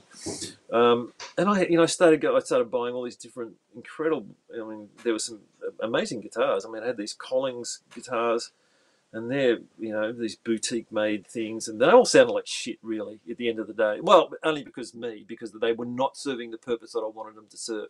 And to be be really honest, I really didn't know what that purpose was. I was just floundering around trying to find this thing. I got these, you know, I got these. There's something exciting about bebop. I want to make this work in it. How can I make that work in a song without making it sound cheesy or, you know, it's got to be a different sort of style. And um, long story short, one day my my daughter used to live in Japan. Actually, she lives home now. She's been home for a couple of weeks after doing her her quarantine. Um, she lived in Japan for eight years or something, and so we used to go and visit her. And um, and this is a great opportunity for me to look for me to look for some more jazz boxes, you know, because Oh. got some great. Did you go there. to Ochanomizu? Is that the Which name? Of, Ochanomizu is that the name of the suburb in Tokyo that has Oh yeah, yeah, yeah. the highest concentration of guitar stores in the world? Oh, that's- fuck! That place blew my mind. It took me two days to get through that place. Yeah, it's just like one shop after another. It's Yeah. like it's hard to And you know, I was looking it when I went, which actually wasn't long ago. Um, I was looking for custom shops because I already got a custom shop, a Jazz Master. I was looking for another one. I wanted to, you know, glutton for punishment. Um, uh, although they were outrageously expensive. And yeah, they, they, they had a bunch of them, but I, it was just out, out of my league. They, by that stage, they were all up around the seven grand mark, and, and the, the exchange rate was bad. And guitars in Japan are expensive; they really are. They're much more expensive than uh, in America, that's for sure. Um, so you know, I, I, I walked into this shop. I think it's called Ishibashi. There's, a, there's like a chain. There's a chain of yep, Ishibashi Music. Yep. Yeah, and there's one in Nagoya where my daughter lived, and um, you know, it's bloody big store. I mean, what incredible amounts of vintage guitars and and they had this whole wall of custom shops. Now I wasn't. There was no way in the world I was gonna. I'm not interested in Strats. I've been been there, done that. Not interested in Les Pauls. Been there, done that. Um, I was interested in jazz boxes. Well, I didn't really have that many kind of. I was hoping to maybe get a. Um, I don't know anything that you know had that really great jazz sound to it, sort of thing. And um, they didn't really have any, so I thought, well, I've got my, my wife is off doing some shopping, you know, getting some uh, clothes shopping with with my daughter. And I thought, well, I just sit down and have a bit of a play and just, you know, um, I would Fender. They had a wall of Fender custom shorts. I thought, well, what are the, what are these things about? You know, well, they've made them look old. Oh, that's a bit of a wank, isn't it? You know, jeez, I don't know. And I saw this Jazz Jazzmaster. It had this gold plate on it. I'm like, mm, that's pretty ugly. I thought, but you know, hey, it's got jazz on it. Looks interesting. Oh, I'll sit down with this one for a minute, mate. it was like the heavens opened up. Really? it's probably the first time where I picked up an instrument and was just like, this is my guitar. I just started playing this thing, and it was I started playing some of the ideas I had for my songs. And I thought, no, I'll do this. I immediately changed what I was doing. Like this will be better if I on this guitar. This, and then I realized this this guitar just made is showing you the way of what you're going to do. Because I had this real thing of I'm not using any sustain. I'm not I'm not going to bend a note. I'm using flat wound strings. Uh, and, you know, I had these preconceived notions of, you know, if it's going to be bebop, it's going to be good separation between the notes. It's going to be really clean. Because that's the thing I love about Benson, man. You can drive a truck between his notes, but he's so fast. But there's still this cleanliness, this this incredible gap, you know, even if he's using a little bit of distortion sometimes. And I thought, I'm not doing this jazz rock thing. I'm not doing the Larry Carlton thing. I'm sorry. It was of its time. It was great. I'm not doing that. I am not drawn to that sound at all. I hate all this sustain. This is where a whole bunch of guitarists are going to be going. This guy's a wanker. But really, that's where, was, that's where I was at. It's like I don't want to hear another distortion pedal. I've had enough. You know, there's the 10 billion guys using distortion pedals. I ain't doing it. I'm going to play clean. And I started playing this Jazzmaster, and I realized maybe a little bit of drive would be good, Phil. You know, it started, started to make me see that there is a way to do that. This guitar at the time had um, had round wound strings on it, so you know, and round wound strings don't suit my style because I'm I'm a, um, uh, uh, what you call a Benson picker, I suppose. I hold my pick completely sideways, like it's almost it's almost ninety degrees. It's not quite. It's probably eighty degrees or something. So my my my pick rakes over the the round wound strings and goes. sounds oh, horrible. Oh, really? Yeah. Right. So that's why I use flat wound strings because they don't, and that's how Benson gets away with it because he's a you know, ninety degree guy too. Well, I'm not really quite ninety, but almost. So if you're using round wound strings, yeah, you can get away with it. But it just sound, that, that does sound pretty rough, kind of thing. So, but I knew that there was something about this guitar, the way that it sounded. This guitar was one of those ones you pick it up and it just resonates, and you know it's even. It's like every chord you play, and everything I played was in tune, up and down the neck, everywhere. It was like there's something about this freaking guitar what's going on? You know, I got started to get really excited because I started to play some of the tunes that I was working on. And as I say, I started to rewrite them on the spot. You know, no, wow. I want to try it. And I had the tremolo arm. I was like, oh, oh man, that chord sounds good with the trem, you know. And uh, I, it, it kind of, it really was a light bulb moment or something happened that it was, it's, it's, I've never had that before. That was the first time and I really didn't know how good this was going to sound. This is, it wasn't even plugged in. I hate plugging in guitars in shops. I hate it. I get really embarrassed. I don't want to be one of those guys in the. I just can't do that for some reason. I don't mind if other people do it, but I'm not going to yep, do it. Yep. Um, um, I get embarrassed. Uh, but I knew there was something about this guitar. So I got back to my daughter's place and, and um, I made an international call to my mate who's a guitar repairer. I said, Paul, Paul Gale, his name, great guitar repairer. I said, um, oh, I've just played this guitar, man. I've got it. And of course, Paul know, knows my history because he, yeah, yeah, yeah, sure. Yeah, sure. That's another guitar for Phil. You know, no, no, no. This is the one, man. Because I knew that at that time, this what's it called, the certs or whatever it was, this thing where if you bought a guitar from overseas, if they and it had rosewood on it, if they caught you coming back through customs and it had, they could just hold that guitar because this is when it really just started. No one really knew what was going on, but it was very dangerous for you to buy. And I was talking to people, and they'd say, "Oh, mate, just risk it. You know, buy it." And and, and the other thing was, this guitar was like almost six grand. It was like, I mean, I know people are used to it now, but I'm not used to paying six grand for a bloody, you know, no, no, a, yeah, a, a, a um, you know, lump of wood. Basically, if it was a boutique jazz guitar or something, I, I can see it, you know, whatever. So, it, it, but I thought I, there's something going on. I can't stop thinking about that guitar. It was like a love affair, you know. Yep. Um, but I knew I couldn't buy that one because I mightn't get it back into the country, and I wasn't going to pay six grand or seven grand and and have it have some customs guy saying "No, sorry, it's got Yep, rosewood on it. quarantined. We have to. Um, uh, we, we're gonna."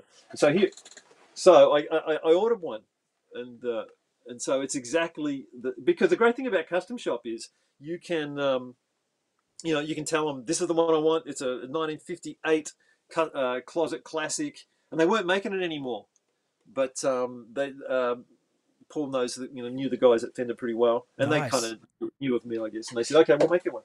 So Great. nine months later, this this one arrived, Yep. and it was exactly the same. It was like, "Yep, this is exactly the same feeling I had." It's got flat, big flat wound strings on it. You'll you'll see. No, Yep. I don't bend strings. You won't on on the recording. You will not. You can, but it's pretty hard because they're twelves and they're flat wound. So you know. Yep. Yep. Um, and but here's the thing. Okay, this is the and this is the weirdest thing of all. In all those years of playing in the band and all that sort of stuff, I never ever got a guitar sound that I really liked. It was always Really? yeah, it's close. No, never. It's close enough, but um, uh, I, I, you know, I really envy Jack because Jack, you know, he knew the sound he wanted and he knew how to get it. You know, and he his sound on stage was impeccable, just really fat and for that, you know, for that kind of style that Yep. he was playing. Uh, and I never could get that goddamn. You know, I, I got the Soldano preamp, the whole goddamn thing, and everyone's going to be saying that it's in your fingers, man. It's in your fingers. Actually, yeah, some of it is, but some of it's not.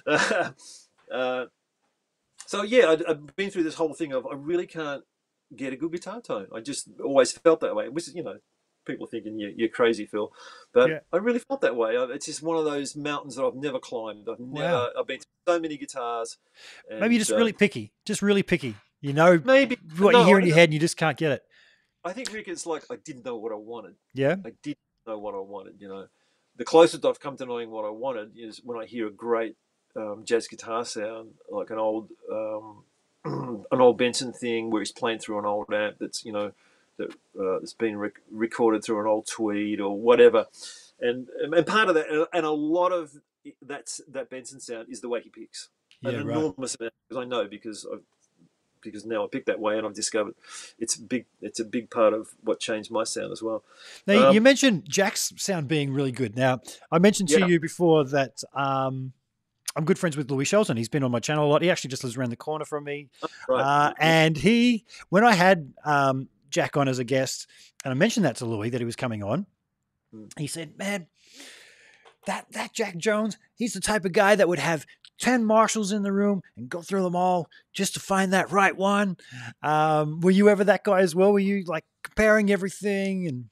I was always disappointed. I, I uh, no, it, it sounds like a miserable story, but no, I never, ever, ever came close to getting that. I mean, you got also, you know, Jack was he was hunting that sound. I mean, he, he he would go to LA and he would go to Bradshaw and he, he'd have Bradshaw make him stuff and and he, he he he had certain guitar players that he loved and wanted to kind of sound like those guys.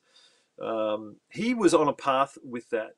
At this stage, I was more of a uh, at that stage of the band anyway, where the band had now taken over my life, I'd given up on the guitar playing thing. In as much as, yeah, I, I- really wasn't practicing any solo stuff. I was writing. This now was my thing. I, you know, we were on this path. We got this recording contract. We had a successful record. The next one's got to be successful.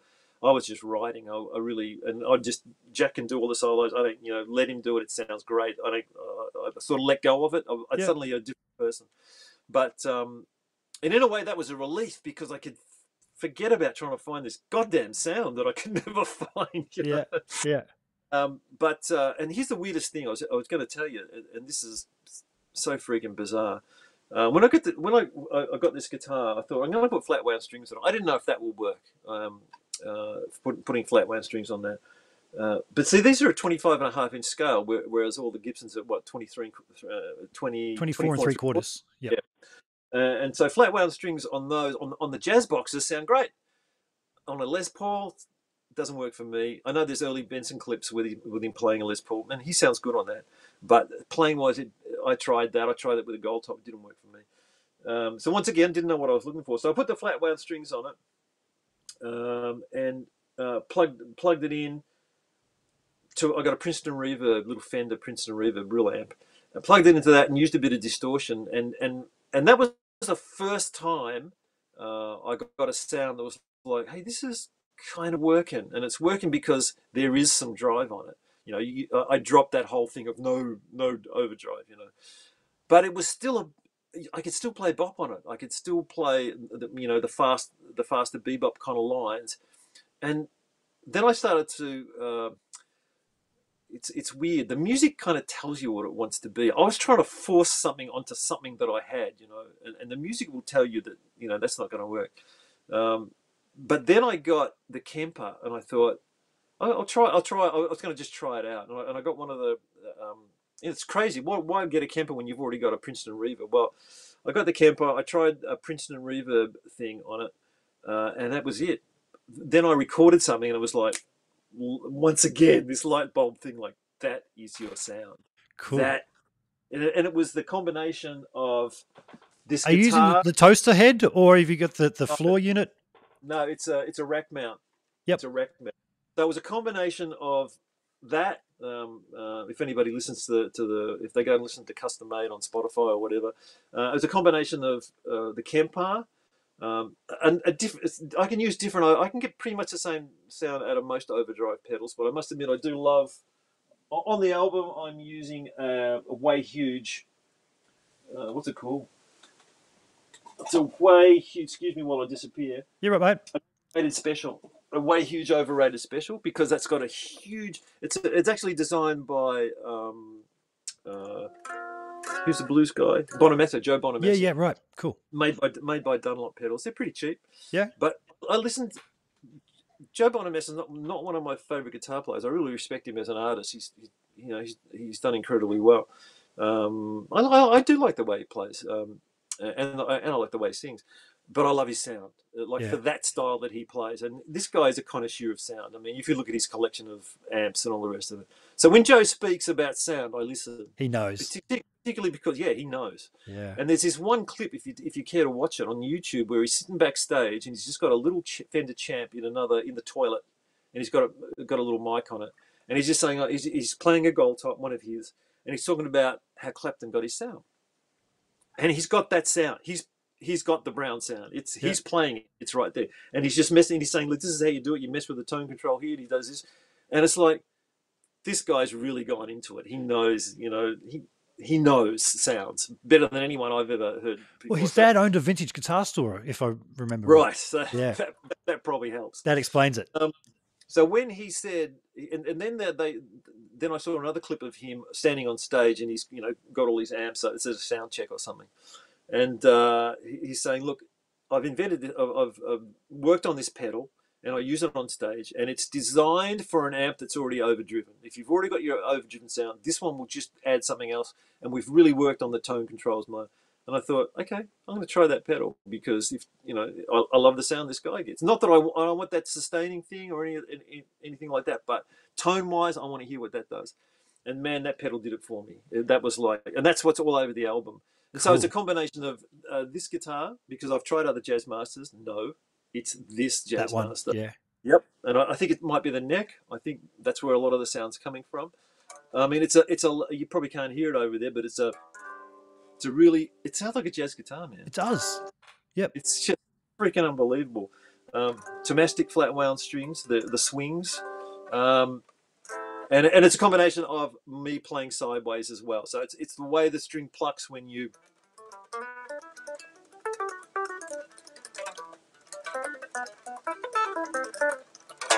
And you put It does through- sound like a jazz guitar. Yeah, absolutely. it does. I mean, Yeah. and it's like it's really fast guitar to play too. You know, because the strings are so heavy. See, people think, "Oh man, heavy strings, you won't be able to play that." No, it's easier because you don't have these floppy little things, and you don't. When You're you, right. When you, I can hit the string really hard with my pick. It Yep. doesn't move. Yeah. You do that on a normal guitar, and you've got to deal with this inertia that's sort of going on.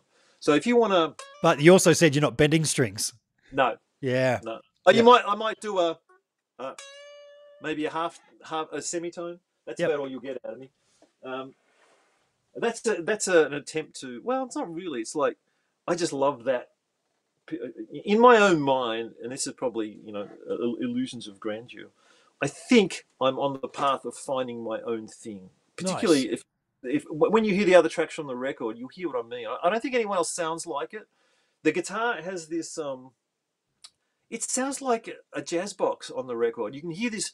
You know, you know that thing that Hendrix does and Stevie Ray, where on the bass strings of the Strat, it has this beautiful, you know, I call it a bounce. It bounces. You get this bouncy sound out of the string. It just sounds stringy and bouncy, and the note is round. You know, this guitar has that. You know, Nice. Nice. uh, I'm, I'm trying to get out another guitar, but, here's a have, a- have a look at this train wreck, man. In fact, I can't even hold it up. I don't think. yeah. Oh, geez, you got the guts hanging out of it or something, have you? Yeah, look at this. this is typical Phil. This is a this is. What do you got going on there? Well, it's a water slide. Oh, the knobs are falling off. It's a water slide, and I've just got it. I've got it mocked up with a plate. Pretty guitar. It's really, really pretty. Wow. I'm putting some. I'm putting some Lollars in it. And, and metal pickguard, huh? The aluminium? Yep. Now, I think my my concept only, and I know some guys have tried this, but I think that's a big part. Of, I, th- I think it's a part of the sound because I got this guitar with a with a really cheesy plastic plate on it. This, Yeah. listen to it. It's just crap. Yeah, right. Okay. I reckon. It's funny that you bring that up. I was talking to Charles Cillier, the luthier in Sydney. Um, Right. I, I want to get him to build me a, a custom strat with a Floyd Rose, and I've got one here uh, that uh, my black strat, the burnt one, I set fire to it to make it look like uh, Dweezil's uh, Hendrix strat, and Well, that's got a it's got an aluminium pickguard on it, and that's that's got a sound about it. It's it's Yeah, really cool, and I, I was I was brought that up with Charles. It's like, man, am I going to destroy the tone if I go for for one of those? He's like, well, it does totally affect the tone. He he said even just shielding the cavity, you know, with all the, the copper and everything, he he finds that that Yep. affects the tone as well. Yep. So I I reckon it does, and and for me, because a lot of my sound is in the initial attack of the note, and then the note blooms and dies. I'm Yeah. not looking for a big sustainy thing. A lot of my sound comes from the attack, and so I reckon that's. I think that's where this the plate. Anyway, I'll know pretty soon because I'm going to have Paul sort of sort of fit that guitar out with it and see if I can come somewhere closer to to this particular sound. But cool. it does make me think, you know, as uh, you know, I'll, I'll be the first guy to say, look, it's just a plank of wood and it's got a neck on it. I mean, don't give me all this crap about bloody tone woods and. But I tell you what, uh, I'm wrong because this guitar sounds unbelievable, you know. Uh, and I would pay another seven grand if I had it to get another one, you know, because I'm so scared of losing this one because I've never had that that situation where this is your sound, this is your guitar. End of search. I've sold everything else. Um, the, all, all my, uh, just, I'm left. I've got a couple of just you know burners to um, to get me different sounds and stuff. If I ever have to do something else, which I hope I don't. Do you still um, have a Pacifica? Because I know you was playing a Pacifica No. back in the Southern Sun No. State. I, I, I um, see. I don't. I don't work for Yamaha, so I can probably say it, but I don't want to offend everybody that's got one. I wanted to smash that freaking guitar. Really? Uh, oh, it, it was a great guitar to play, but it had a thin mahogany body. It had no body tone whatsoever. And if you if you listen to that particular, uh, you know, that's that uh, the duel, the guitar duel we're doing in Make a Move um, on YouTube on the MTV thing. Uh, you hear Jack's tone, then then listen to mine. It's mine's like a little mosquito going, and Jack's is like, "Wah!" But he had a genuine Charvel that he was did, playing, right? He had a big Marshall cabinet, but man, I had a 200 watt power amp. I had a Soldano preamp. I mean, I had a rig sitting there. There was also a, a I think was it using a quad box. I think I was using a quad box. sounded like shit. Hey, And did you know that Did you know you said you just said quad box? Did you know that it's only Australians that say quad box? My international What viewers are going to go, a what now? yeah. It, I I found that out recently talking to um, a, a German uh, Thomas Blug who makes this great little uh, BluGuitar amp one floor uh, amplifier, and he brought it up. He said, "When I was in Australia, everyone kept saying this word. What is it? What do you call a speaker box?" I went, "What? A quad box?" And he goes, "Yeah, yeah. Nobody says that, but you guys." Just a 412, huh? Is that what they call just a 412? Yeah, yeah, absolutely. Now, Phil, I, I want to jump back a little, mate. Now, I'm aware you've got a, uh, a new solo album out, and you, Yep. you've, you've touched on that, and I'm going, I'm going to come back to that because we need to tell people all about that. But we kind of jumped a bit, mate. We we were talking about you um, playing in the state, as you guys were called then. Um, How did you guys transition from being the state, where you were the front man and lead guitarist, to becoming Southern Sons? How did that all come about? Oh, it was re- it was quite a quick change. We uh, with uh, uh, we were contracted for the contract was I think it was two two or three albums or something. I forget what the standard deal was back then. So we'd released the first one, and uh, you know, as I say, it was basically the the demo or the demos, or we thought it was a record, but um, that we'd done on the eight track, and that was the first state album. So then we started to work on the second sort of state album, and we were sending the tracks to um, to the record company to listen to, and we were getting really bad feedback. Now this scared the pa- the pants off me because you know they would drop you as soon as look at you, uh, and it taken us so long to get that recording deal. I was not going to go back to, you know, that was like it was put a gun to my head. Um, uh, and uh, so we weren't getting good feedback. You know, we had a guy from New York come out, and he, he was kind of one of the guys from the record company, and we did a special showcase for him. And I don't know if he was that kind of impressed, because you know, at the time, you know, they were looking at us as a pop band. I mean, I'm not pop. Look at me, I'm not a, you know, Jesus. Um, when when you think of the bands that, that were around at the time. Um, we were nothing like that, and they didn't want to know about the guitar playing. They didn't understand all that, any of that bullshit, any of the shredding and stuff. They didn't. That had nothing to do with anything. And so it was like I was getting this feeling again, like we're going to get dropped and we're going to be back. It's now out of Ross's hands. If if the company, because Ross was the A and R guy, but he, he wasn't running the company. Yep. If the company says we're not going to spend any money on these guys, that's pretty much it. And I, I said to Ross, well, what's the problem? You know, what what, what what's going on? And they, and they and Ross came back and said, you know, they had a meeting or something. He, he said, he said, well, actually, Phil, the problem's you. Um, you know, your, your your voice is a certain style, and it's it's not it's it's not going to suit what you're trying to do. You know, maybe you should find a singer. And you'd you'd think my reaction would be, um, you know, heartbroken. And here we go again. You know, but it wasn't. My reaction was hella fucking lulia. Oh, really? Not want to be the singer. You know? Yeah, right. Um, and so, uh, you know, we had a band meeting, and I said, look, you know, if we want to keep going as a band, we've got to find another singer. You know, that, that that's what they want. And Virgil said, hey, I'm working with this guy uh, in, a, in a cover band called uh, Hans Valen. Hans Valen. Yeah. And he said, this guy Jack, man, he's he's a great singer, man. I heard him singing at soundcheck. He's not the singer of the band, but I heard him singing at soundcheck, and he's really good. And, and- and he said, we're playing at the Corner Hotel. Come down and have a look.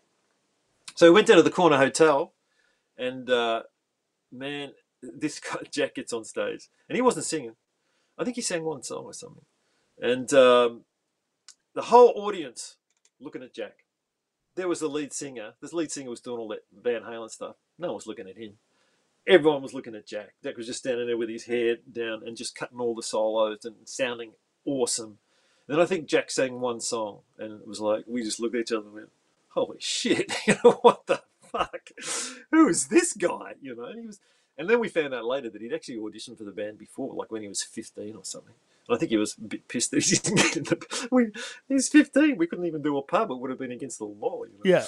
Um, anyway, so we, yeah, we, we asked him if he wanted to audition, and uh, you know he was a bit sort of wary because he, he he he he really wasn't sure, you know, because you know he was a guitar player, and he didn't know if he wanted to be the lead singer of a, of a band or something. And so we went into we, we'd already started recording the songs, and we so we'd recorded Al- always and ever. Um, we hadn't done Heart in Danger; they hadn't been written yet.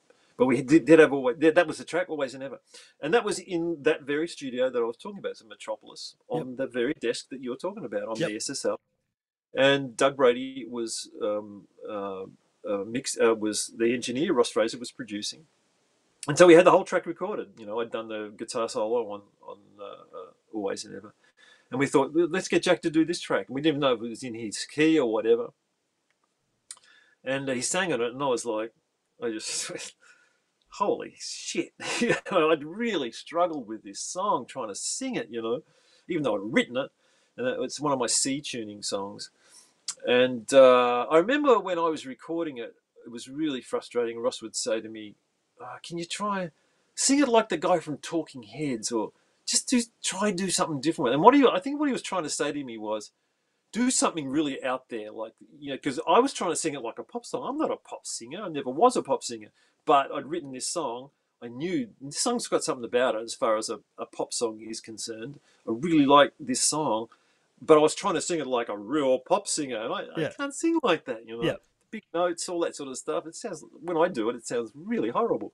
I'm okay doing my stuff when it's just written for me, and you know this is what I'm comfortable with. This is what I naturally would sing. I cannot sing a cover. I cannot.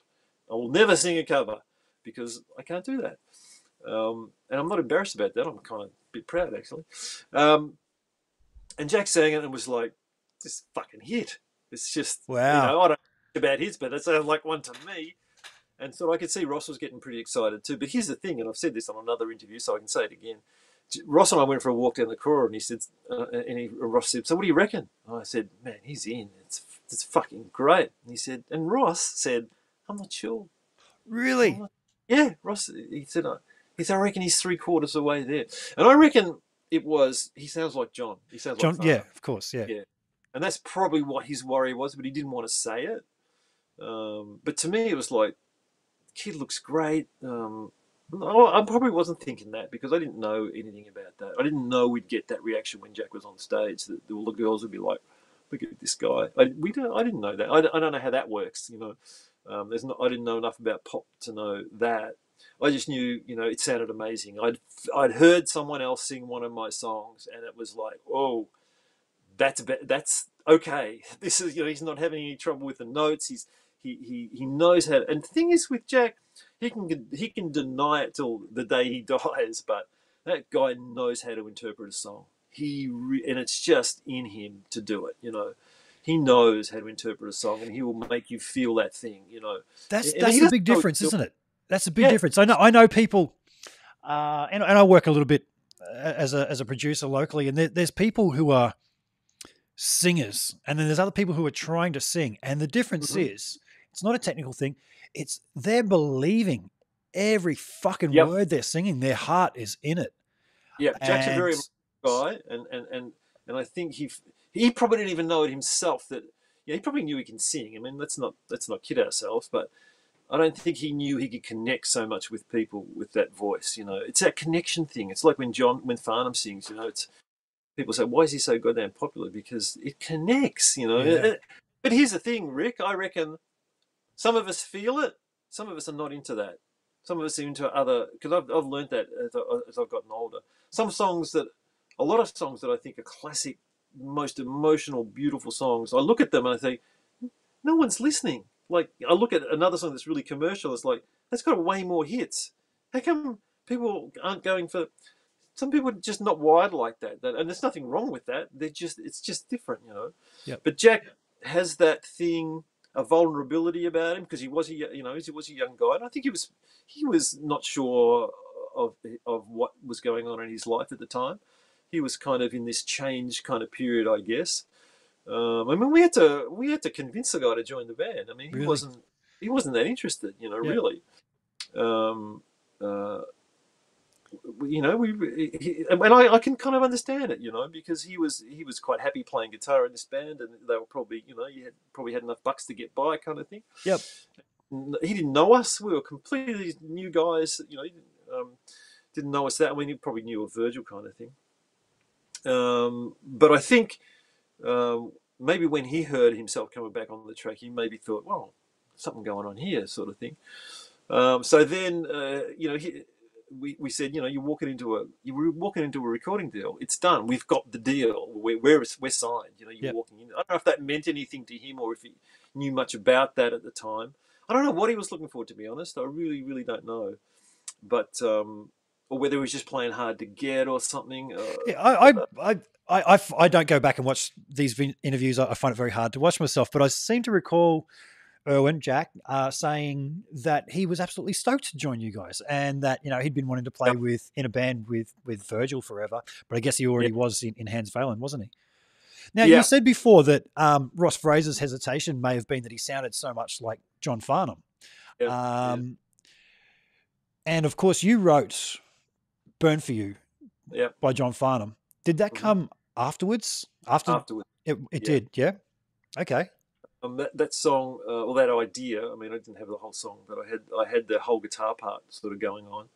Um, that was, as I said, when I when I heard Jack sing my song, I thought, okay, this is what you are. You're a writer. That's when it really kind of dawned on me that you know you don't have to be the front. You're not a front guy. Forget it. You know, and that was really easy to let go. That's of. really hard to let go of, man. Ego wise, there's a lot of guys Oh. out, there, not just guys, girls that, oh, you, you're No, great, but you're not a front person, you know, and it's a hard yeah. thing to let go of, isn't it?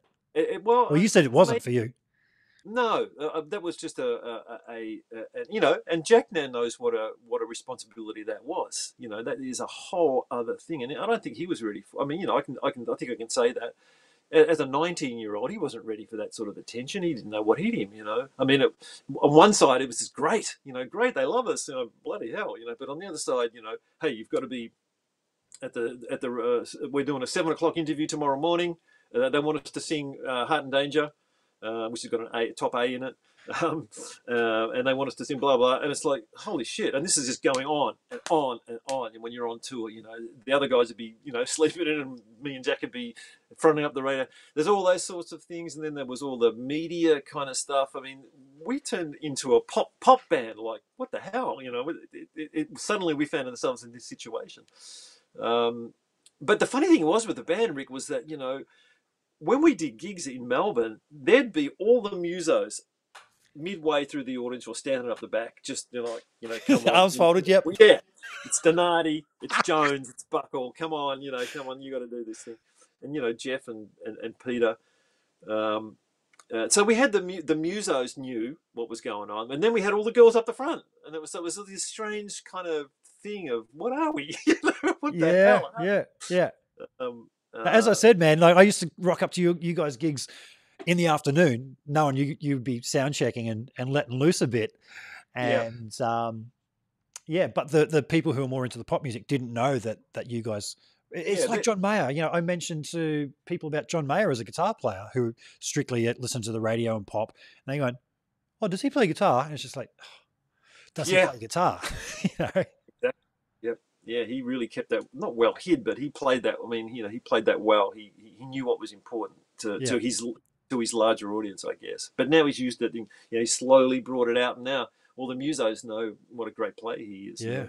yeah. Um, so yeah, it, it was a it was a big change. It was a big change. You know, all of it. All of a sudden, I'm not the leader of the band anymore, and blah blah. I'm not the singer, but I, I sort of embraced it, you know, and, and I felt a, a freedom of oh, now I can I can write um, in in this other style where I don't have to worry about the range because you know Jack can Jack can sort of put it up there. Although I bet you Jack's wishing that I had written some of those songs in um, and uh, uh, so that's when I wrote Heart in Danger. Because then Ross, when when you know we'd been working on uh, the the state out on the um, what was going to be the Southern Sons uh, album. Um, Ross obviously had heard the songs I've been writing for that record, and he said, "Well, uh, he rang me one night and said, hey, John's working on another, Farnham's working on another record. Do you want to do you want to come and write? You know." Uh, I said, "No, I'm busy, man. I've got other things to do." no, I didn't. Um, so obviously so suddenly it's like here i've come from you know being in that situation where i was you know ocd had stomach problems like you know suicide not i wouldn't say suicidal that's a strong word to use but you know just not knowing what's going to happen and and Yeah. not having a, a great deal of self-worth like, you don't you take so many knocks before you, you know, Yeah, before it has a, its effect on you and so suddenly here I am being asked to write uh, with John Farnham. It's like, holy, and John to me was like, to all us musos, even if you weren't into pop or whatever, you knew that John was the most outrageously talented, and you know he was a god. He was like a god, you know. yeah, And it wasn't because he was a pop, because at that stage, he, well, he done Whispering Jack, so he was huge. But even before that, I remember when he was with the Little River Band, we we were, everyone was like, "This guy's unbelievable," you know. All Yeah. the musos knew that no one can sing like that. It's freaking ridiculous, you know. Um, so for me to be then the next day, because when he got, I got the call, it was like, yeah, come tomorrow. It's like, oh, well, I just don't happen to have any songs, but yeah, sure, I'll be there tomorrow. Um, to stand in the room next to him and there's John Farnham was like, that was a freak out. I got to tell you. Um, uh, t- turned out he was the nicest guy on the planet, sort of thing, and the, and the easiest guy to work with. But uh, yeah, so suddenly it had gone from all that to Whoa! suddenly I'm standing there with John, you know, writing writing songs. Um, and it was that first day that we did Burn for You too. So man, Wow. big ch- big change. Yeah. Um, so, So, did you write that the lyrics for that as well, or was did he write? we wrote the we wrote the lyrics together. Together, Um, yep. I I came with I had the um the, the you know the, the guitar thing. I didn't know what to do with it. I'd sung it. Um, uh, I'd sung you know uh, just a version of what I thought the chorus would be. Yep. And I thought I can't sing it. Uh, uh, this is you know maybe one day I'll play this to Jack kind of thing. I knew it was a really nice guitar thing, you know, and I wasn't sure about the burn for you thing because I was thinking I was doing the burn for you thing. And I thought, "Ah, I'm not sure about this. You must remember, this is the start of my different writing career. You know, I'd always just written stuff for myself before then. I didn't know um, about. I wasn't that much of a student of pop music to understand a lot of the writing techniques that I learned later on, and that I've now been able to shed once again. Um, you know, things like don't make the lyric too soft. You know, you don't want if, if you want this particular sort of audience, don't be saying things like that. Don't say love. Don't do that. Don't say heart. No, no, no, no, no, no, no, no, no. Um, uh, you know, because I've you know since then written with a lot of other people and written in America and written in England and blah blah blah, and you learn that no, there's an audience. What's your what's your audience? We've got to write for those guys. That's who you're writing. Whereas to me, it was like no, write from your heart. You've got you write from your heart. You don't write for those guys. Fuck those guys. Write Yeah. what you want to write. You know. Yeah. And, and and that slowly changed in me because it was like, okay, now I'm in this business, so uh, I'm a respected writer. I have to. I'm going to go and write all these.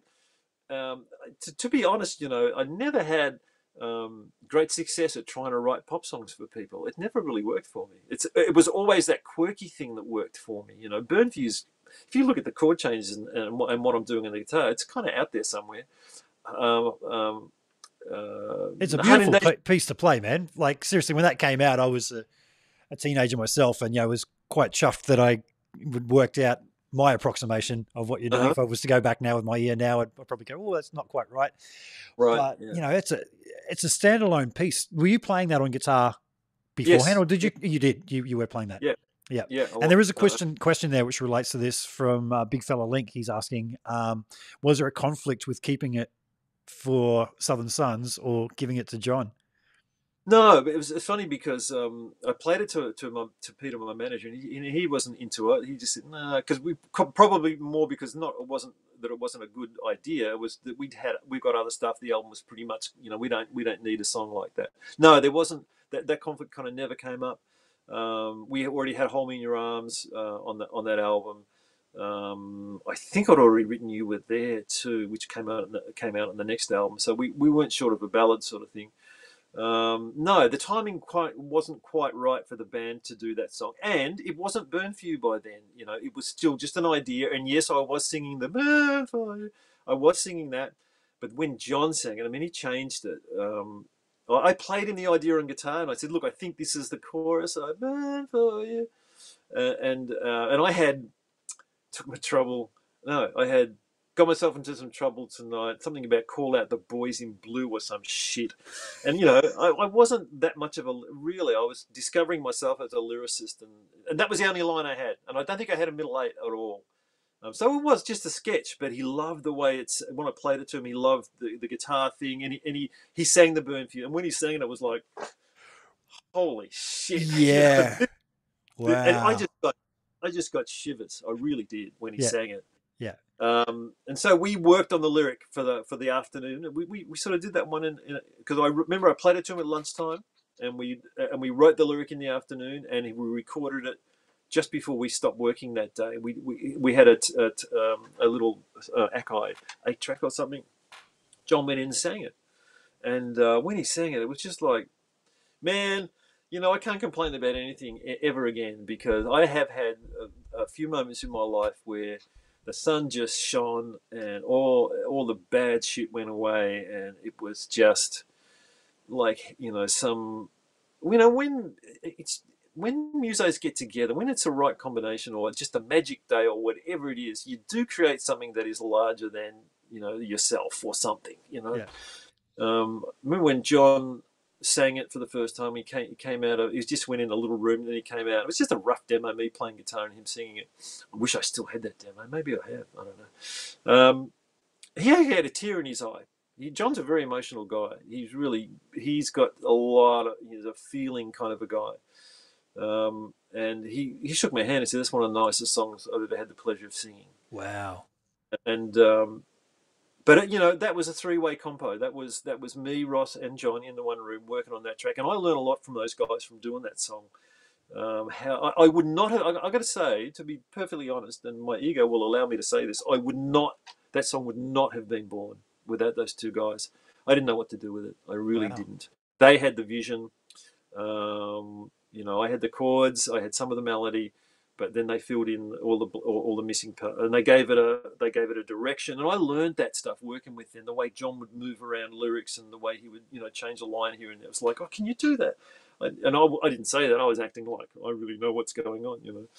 Uh, but you know, we wrote six tracks together on that album Yeah.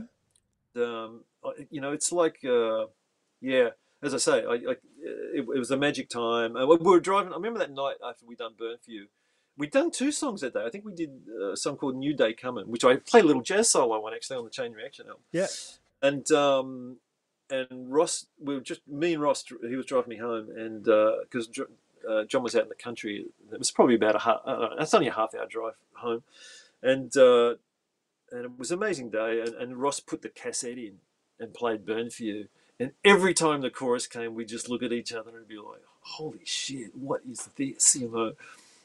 And it was like that all the time. When we went into the studio and we recorded it, John was sitting next to me listening to the playback, and David Hirschfeld, a keyboard player, um, genius keyboard player, had come in and done the string part. Never heard the song before. Just came in and programmed that thing that sounds real, but it isn't. It's David playing all these, Wow. you know, all these samplers and stuff. Yep. He'd done that. String. So when that chorus came in and the strings came in, John just we did the same thing that I did with Ross. I just looked at John and he looked at me and just went. It was like, yeah, it was You, just you just know that you've you've Yep. struck something special. yeah, yeah, yeah. Wow. and, and and that's the thing you know you gotta it's it's that's sometimes i think that's a um, you gotta be I, I don't know how to say without insulting everybody but you gotta know you gotta you know if you're gonna be a, if you're gonna be a writer and you and you are you know you have to know when it's right and it's a gut thing you know it's like it's a shiver thing it's like that's so you know that's that's a, a little bit of something that is uh, I don't know what it is you know and you know lots of people have done it but man to be involved in something that uh, where that kind of happened uh, it, it's sort of I think it, I learn a lot from those guys and hearing uh, watching the process of recording it um, uh, you know the changing lyrics last minute changes all this sort of stuff I learn a lot from that um, because it really wasn't that long before that that I was in the music shop you know just working every day in a music shop kind of thing. And suddenly here I am working with these guys who knew who'd done so much recording before you know traveled around the world. I mean I hadn't been um, uh, anywhere in the world. Um, uh, so it, it was a great lesson for me, and uh, it sort of opened a huge door, and, and I think I embraced it and sort of walked through because it wasn't um, that long after that that we, you know, that that I had to write for the for the for the second Sons album. So So prior to that, had you joined the John Farnham bands prior No, to the second album? um, uh, what happened with that was it was a like a management kind of call, like, what are we going to do to promote this album? You know, to the Southern Sons album, and uh, because you know Ross was our producer and he's John's producer, he, he just said, why don't you guys come out with John? Like, you support him, you, you you're the support band, uh, and then you and Jack come out and play in his band. Because Brett Brett was uh, Brett Garsed was uh, in America at the time; he wasn't available. Playing with Nelson. Uh, yeah, exactly. Yeah. Yep. Um, and uh, so that's what happened. So we, which was great for us. So we'd come out do the support, and then we'd go backstage, change into some different clothes, and come out and play with John. And we did a heap. I mean, we did that whole tour. I think John did all of Australia or something. That was a We big tour. of big tour, uh, and it, I, I think it was like seventy or eighty. Shows. I don't know if it was that many. I think it might have been because we did Europe as well. You know, we did all the summer festivals in Europe, which was pretty amazing. Um, yeah, a lot of experience. Suddenly, it all went. Um, and uh, I remember one night at the tennis centre in Melbourne. Um, I mean, I think we did seven nights in a row at the tennis centre. Seven nights in a row. I don't think anybody else has done that. Not Pink Floyd, not U2, not anyone. Um, and uh, one night I was just standing there, and it was you know we are doing Burn for You, and, and I just I just looked out and saw the whole audience just kind of if they weren't singing it, they were mouthing the song, and it, and it was just one of those moments where like I thought it really isn't gonna get any better than this. you know, all the worry, all the stuff that you you know the, the the struggle, all that sort of stuff. Somehow here we are. We're standing on stage with John, and he's singing this song. Oh my god! So and I remember that. So whenever I, you know, get to a point where I'm frustrated about something or want to, you know, I, I remember the good things that have been delivered to me along the way. So yeah, yeah. Uh, so yeah, that was that, that that that was a hell of a time. Um, and then, how did you come come about working with Louie for the for the second album? For the second album, uh, it was the old, uh, you know, it's hard to go back to the mindset, but it really, I, I, do remember that it was like, okay, you know, we Ross did the first album, that was great, but now it's time to move on. It was really successful, you know. Let's let's get a a, a different producer, uh, which is probably a bit of a blow blow to Ross, um, but you know, you, you, I will admit to there if you when you have success like that, it does well, I'm not going to say mess with your head, but you have to be pretty mature for it not to affect you in some way. And in one way, it, the, uh, I've told you about the adversity. Well, that the that album and you know John's album was like saying, "Well, fuck you" to everyone, like everyone who said we couldn't do it, and everyone who said they didn't like my songs. You know, fuck you all. There it is. You know. Yep. And, and I probably took a bit of that attitude into the second album. Like, don't tell me what to do. I know what I'm doing now. Oh, I've got I've got some success. I'm gonna and um, uh, so that was that attitude of oh no we're going to go with um, we're going to go with a different producer. And uh, and I think my Peter our manager knew Louie from something else. He was a friend of, with Louie. And so and Louie was great man. Louie um, I mean you know Ross was Ross was great because Ross is a song guy. He knows songs. Uh, Louie is also a song guy, and Louie is a guitar player, which was kind of great. Um, because he helped with that with that kind of stuff. Um, uh, so that yeah, so that's that's how Louie sort of came on board. But we also had the attitude. I remember this is a funny one at the time. Michael Brauer mixed our first record. Michael Brauer is uh, LA, a, New York mixer. Yep. Um, and uh, we went across to New York, which is my first time in New York, and mixed that first album I remember having stand up fights with. I mean, I'm not a fighting guy, but when it comes to songs and I, if I think something's wrong, Michael Michael Brauer is he's he's he's mixed Aretha Franklin, he's mixed Luther Vandross, he's mixed Paul McCartney, he's mixed Coldplay, he's and he's freaking mixed everybody. He's yep. just the you know he's the gun. He yep. really is. Uh, and I loved what he was doing with the tracks. And, and, and the way he works is this: he says, "Look, come in in the morning, play me the track, tell me what you want, and then give me four hours, come back and have a listen to what I've got, and we'll we'll make changes, whatever. Anyway, so the track he was mixing that day was always and ever, and I've actually got videos of this somewhere. I've got, you know, I had a, a an old, you know, one of those video cameras. Yeah, yeah. I remember taking photos around the room. We came back and oh, it was sounding great. I really loved it. He, you know, the, the drum sound was was kind of smoking, and um, uh, although he, you know, he'd replaced Virgil's kick with a sample, as they all these, well, oh, you know how they do it these days. It's commonplace now, yeah.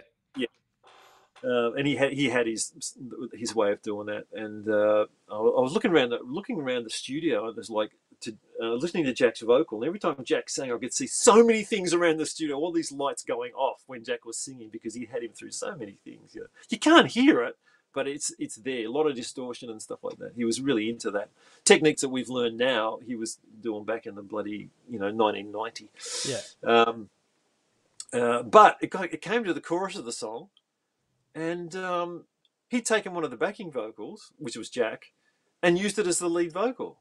And I was like, whoa, whoa, whoa, hold on a minute, you just changed my song. You know, that's not the chorus. Which song was this? Always and Ever, did you say?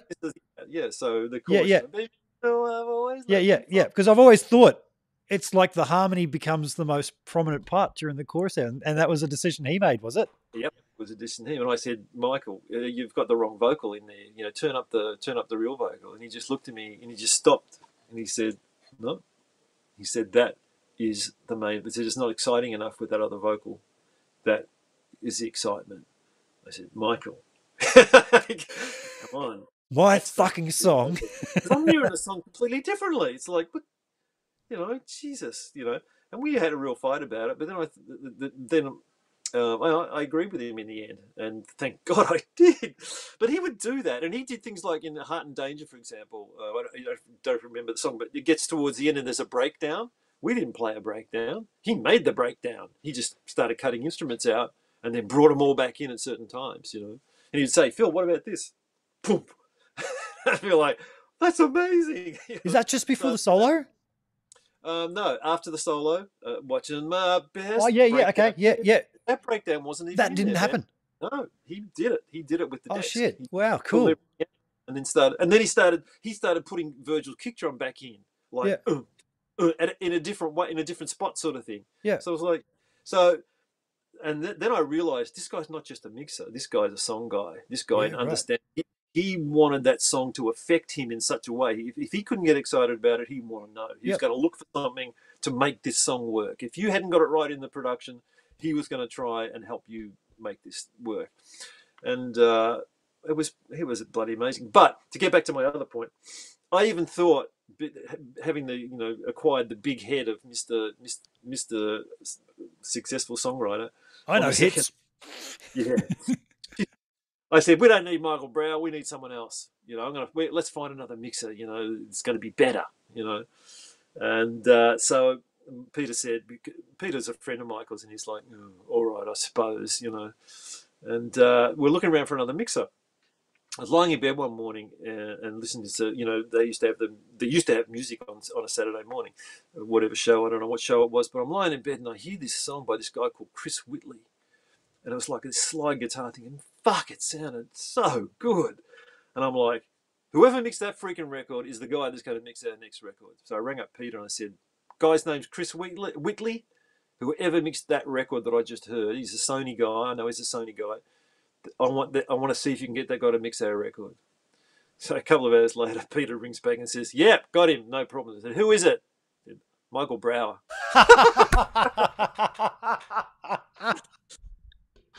So I said, "Okay." there you go. Michael- yeah, so Michael mixed the next record, and he mixed the, the record after that as well, and he mixed my album, my new album. Michael mixed that as well. Cool. So speaking of the new- new album, Mm. we should talk a bit about that, mate, or else we're going to be here for hours and hours, which isn't a bad thing if, if you've got nowhere to be, mate. Uh, I, I normally go an hour before I throw to people's questions and stuff. We've got a lot of people watching, but not many people asking questions. So if you are watching, feel free to drop them into the comments section, not the comment section, the, the live chat, and uh, I'll, I'll go through those. But, mate, you do have a new album out. Been a long Yeah. time coming. Long time coming. Long time coming. Yeah. Firstly, um, where can we get the record? At the moment, you can't get the album. I've only released the first single, so maybe it's a little bit premature. The album's finished; it's mixed, um, but um, I'm learning how to work this the new paradigm, which is the internet. You know, how to release on the internet, and, Yep. and every everyone that that I think knows what they're talking about is telling me. and all the YouTube guys, all the rest, they're all saying, "Don't, don't just drop your album. Release at least three singles," which I know is annoying to. I, I would find that annoying if I was a fan. Um, it just so happens, I think I've got more than three singles. Um, I'm happy to do that. Um, I, I'm so excited about the album though because um, you know I got Virgil on the album uh, playing drums. I got Jimmy Johnson playing bass. He's always been one of my heroes, hero bass players. Um, you know, because I, I, I- knew that I needed a bass. I, I'd done all the bass parts, but I, I thought I've got to get someone to, you know, put their own thing on this because I don't want it, I don't want it to be a myopic record. You know, this guy sat in, in a room with his computer and he's done everything, man. And Yeah. it sounds like he's done everything. You know, Yeah. no matter how good you are uh, as a player or whatever, it, it does have this. You know, there are some people who can do that, but most people can't really pull that off. It sounds like one bloke in a room with a computer, basically. Yeah. So um, I, I programmed the drums. I'd uh, done all the bass parts, and you know Virgil Virgil wanted to be involved, which was fan- oh, I, I was kind of surprised to be honest with you because Virgil's he's really doing his own thing. You know, he's, he he has created his own universe of stuff. Absolutely. Uh, but he made room for me, which was unbelievable, and he recorded it in LA in his in his studio.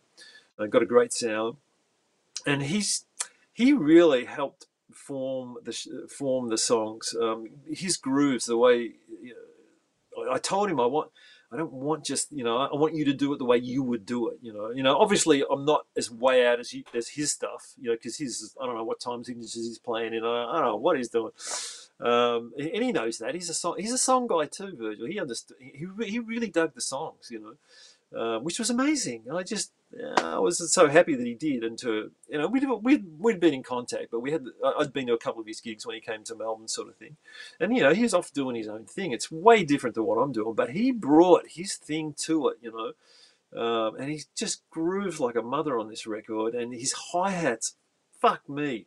If I didn't do anything else, I'd get him to play. Hi- you know, if I didn't, if I was happy with a part or something, I'd get Virgil to play hi hats because he is. Really? You've got to listen to what he does with hi hats, man. Yep. Yep. He's the master at that. That subtlety things, the the little things, and the way he builds into choruses and stuff like that. Um, so I said to Virgil, look, um, uh, I think okay, I need a bass player. You know, really, I need to. Do you, do you know anyone? And he said, "Well, I think I got, I got someone in mind." And, then- and, I, and I didn't even ask him who. I thought, "Oh, great! Let me know who. You know, let me know." And he said, "Look, I'll send someone. I'll send a, a couple of mates your uh, the tracks that we've been working on." You know.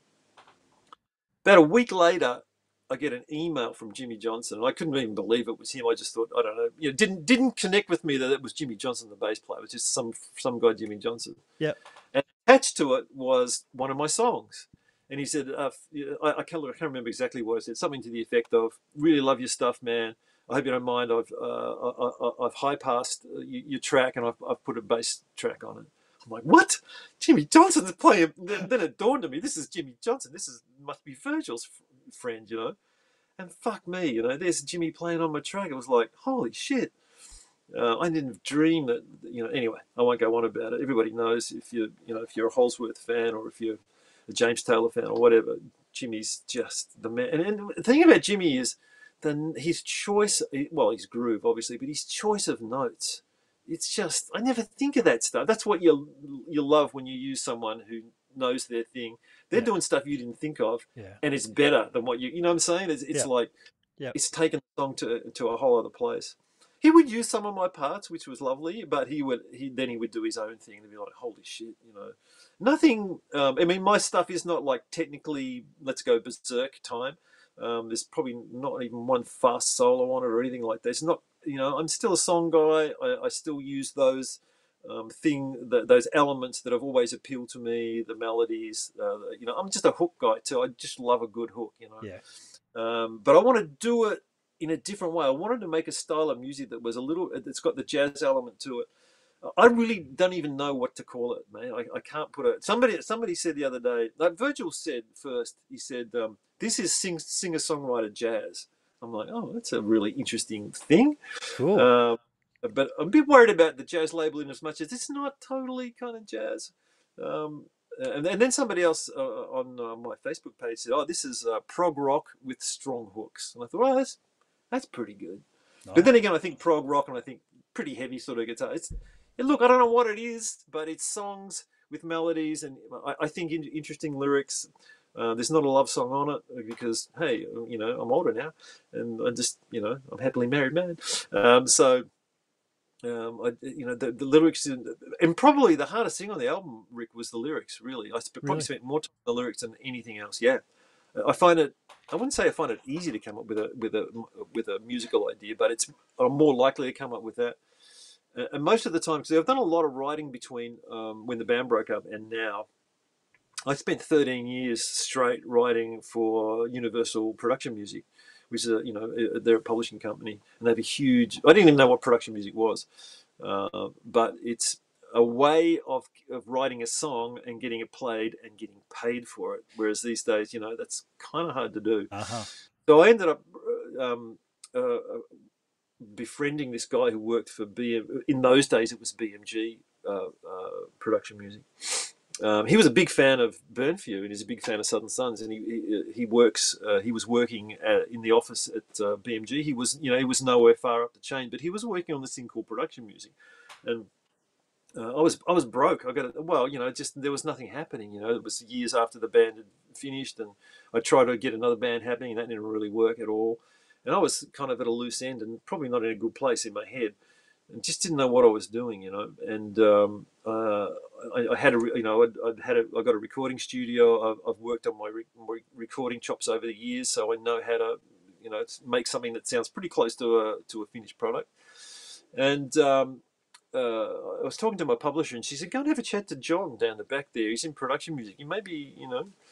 Because you know, they, they started sending me people from Australian Idol and stuff, and I don't know what the fucking right for those people. I haven't got a clue. I'm not you know, it's like I want to do something that's a little bit different, a little bit weird. And yeah, I had a few tracks with Shannon Noll and some of the other people, uh, but you know, I, I uh, look, it's for other people to say, but my opinion is I'm not really good at doing that.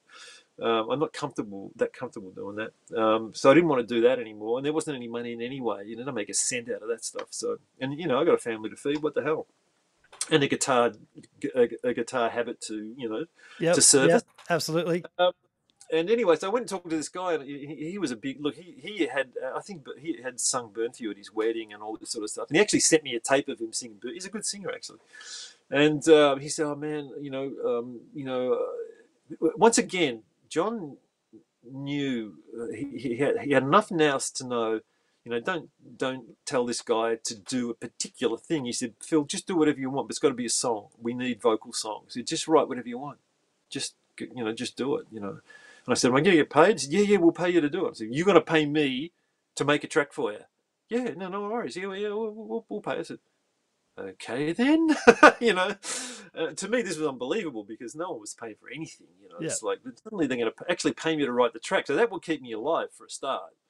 Um, and then there, you know, there was just this dream of, and then later down the track, when the songs get played, you you will get performance royalties. You know, um, he said, he said, but you know, we own the song, right? You know, you have to sign it over, and most people won't. A lot of people won't do that.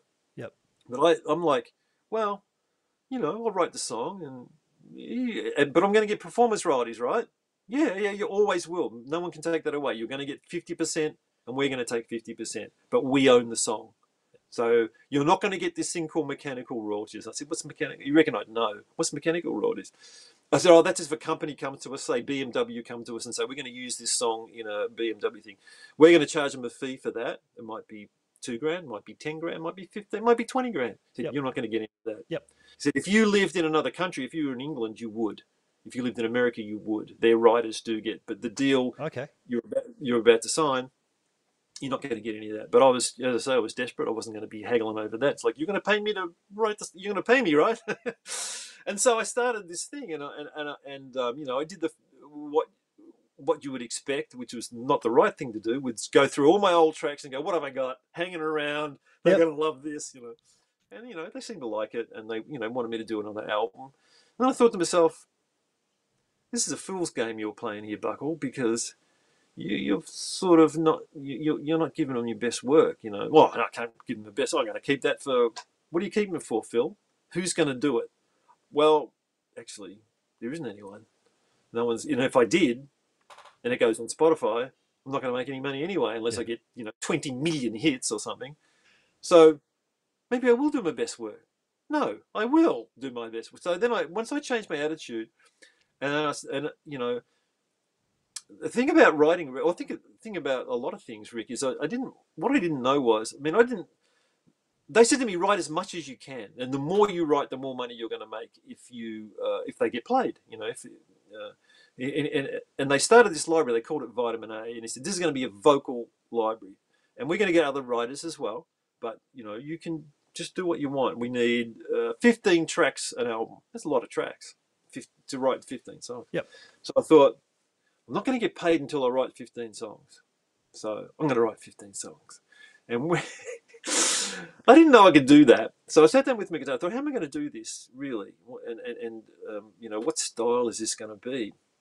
So you know, I started doodling around on my guitar, and I, I, get a little idea, and I think, and I'm lucky, Rick, because when I when I get an idea on the guitar, usually, maybe eight times out of ten, I get a lyric as well. Oh, really? and Cool. I'll be okay. Yeah, I'll get the title. Yep. And if you got a title and you got a little musical idea, you got a song Nice. basically.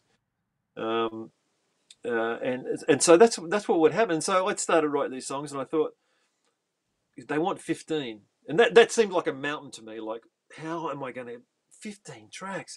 So I thought I'll write two a day. Two a day. That'll take me what seven days? I got fourteen tracks. Eight days. I got sixteen. That's what I'll do. Yep. And I found that I c- and the reason I'm going on about this is because you don't know what you can do until you force yourself.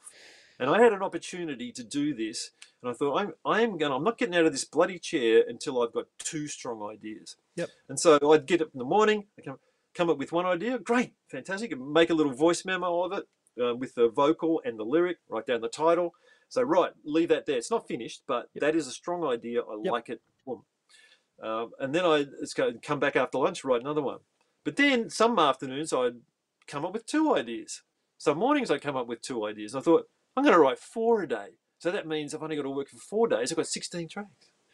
I'll do that. So I did that. Got up in the morning. Okay, got one idea. Great. Now I'm doing. I wouldn't move. You're going to come up with another idea. So what I'd do was, I'd listen to. I'd just get on Spotify and I go. I need an up tempo track, and I'd listen to something that was popular and go. That's the groove.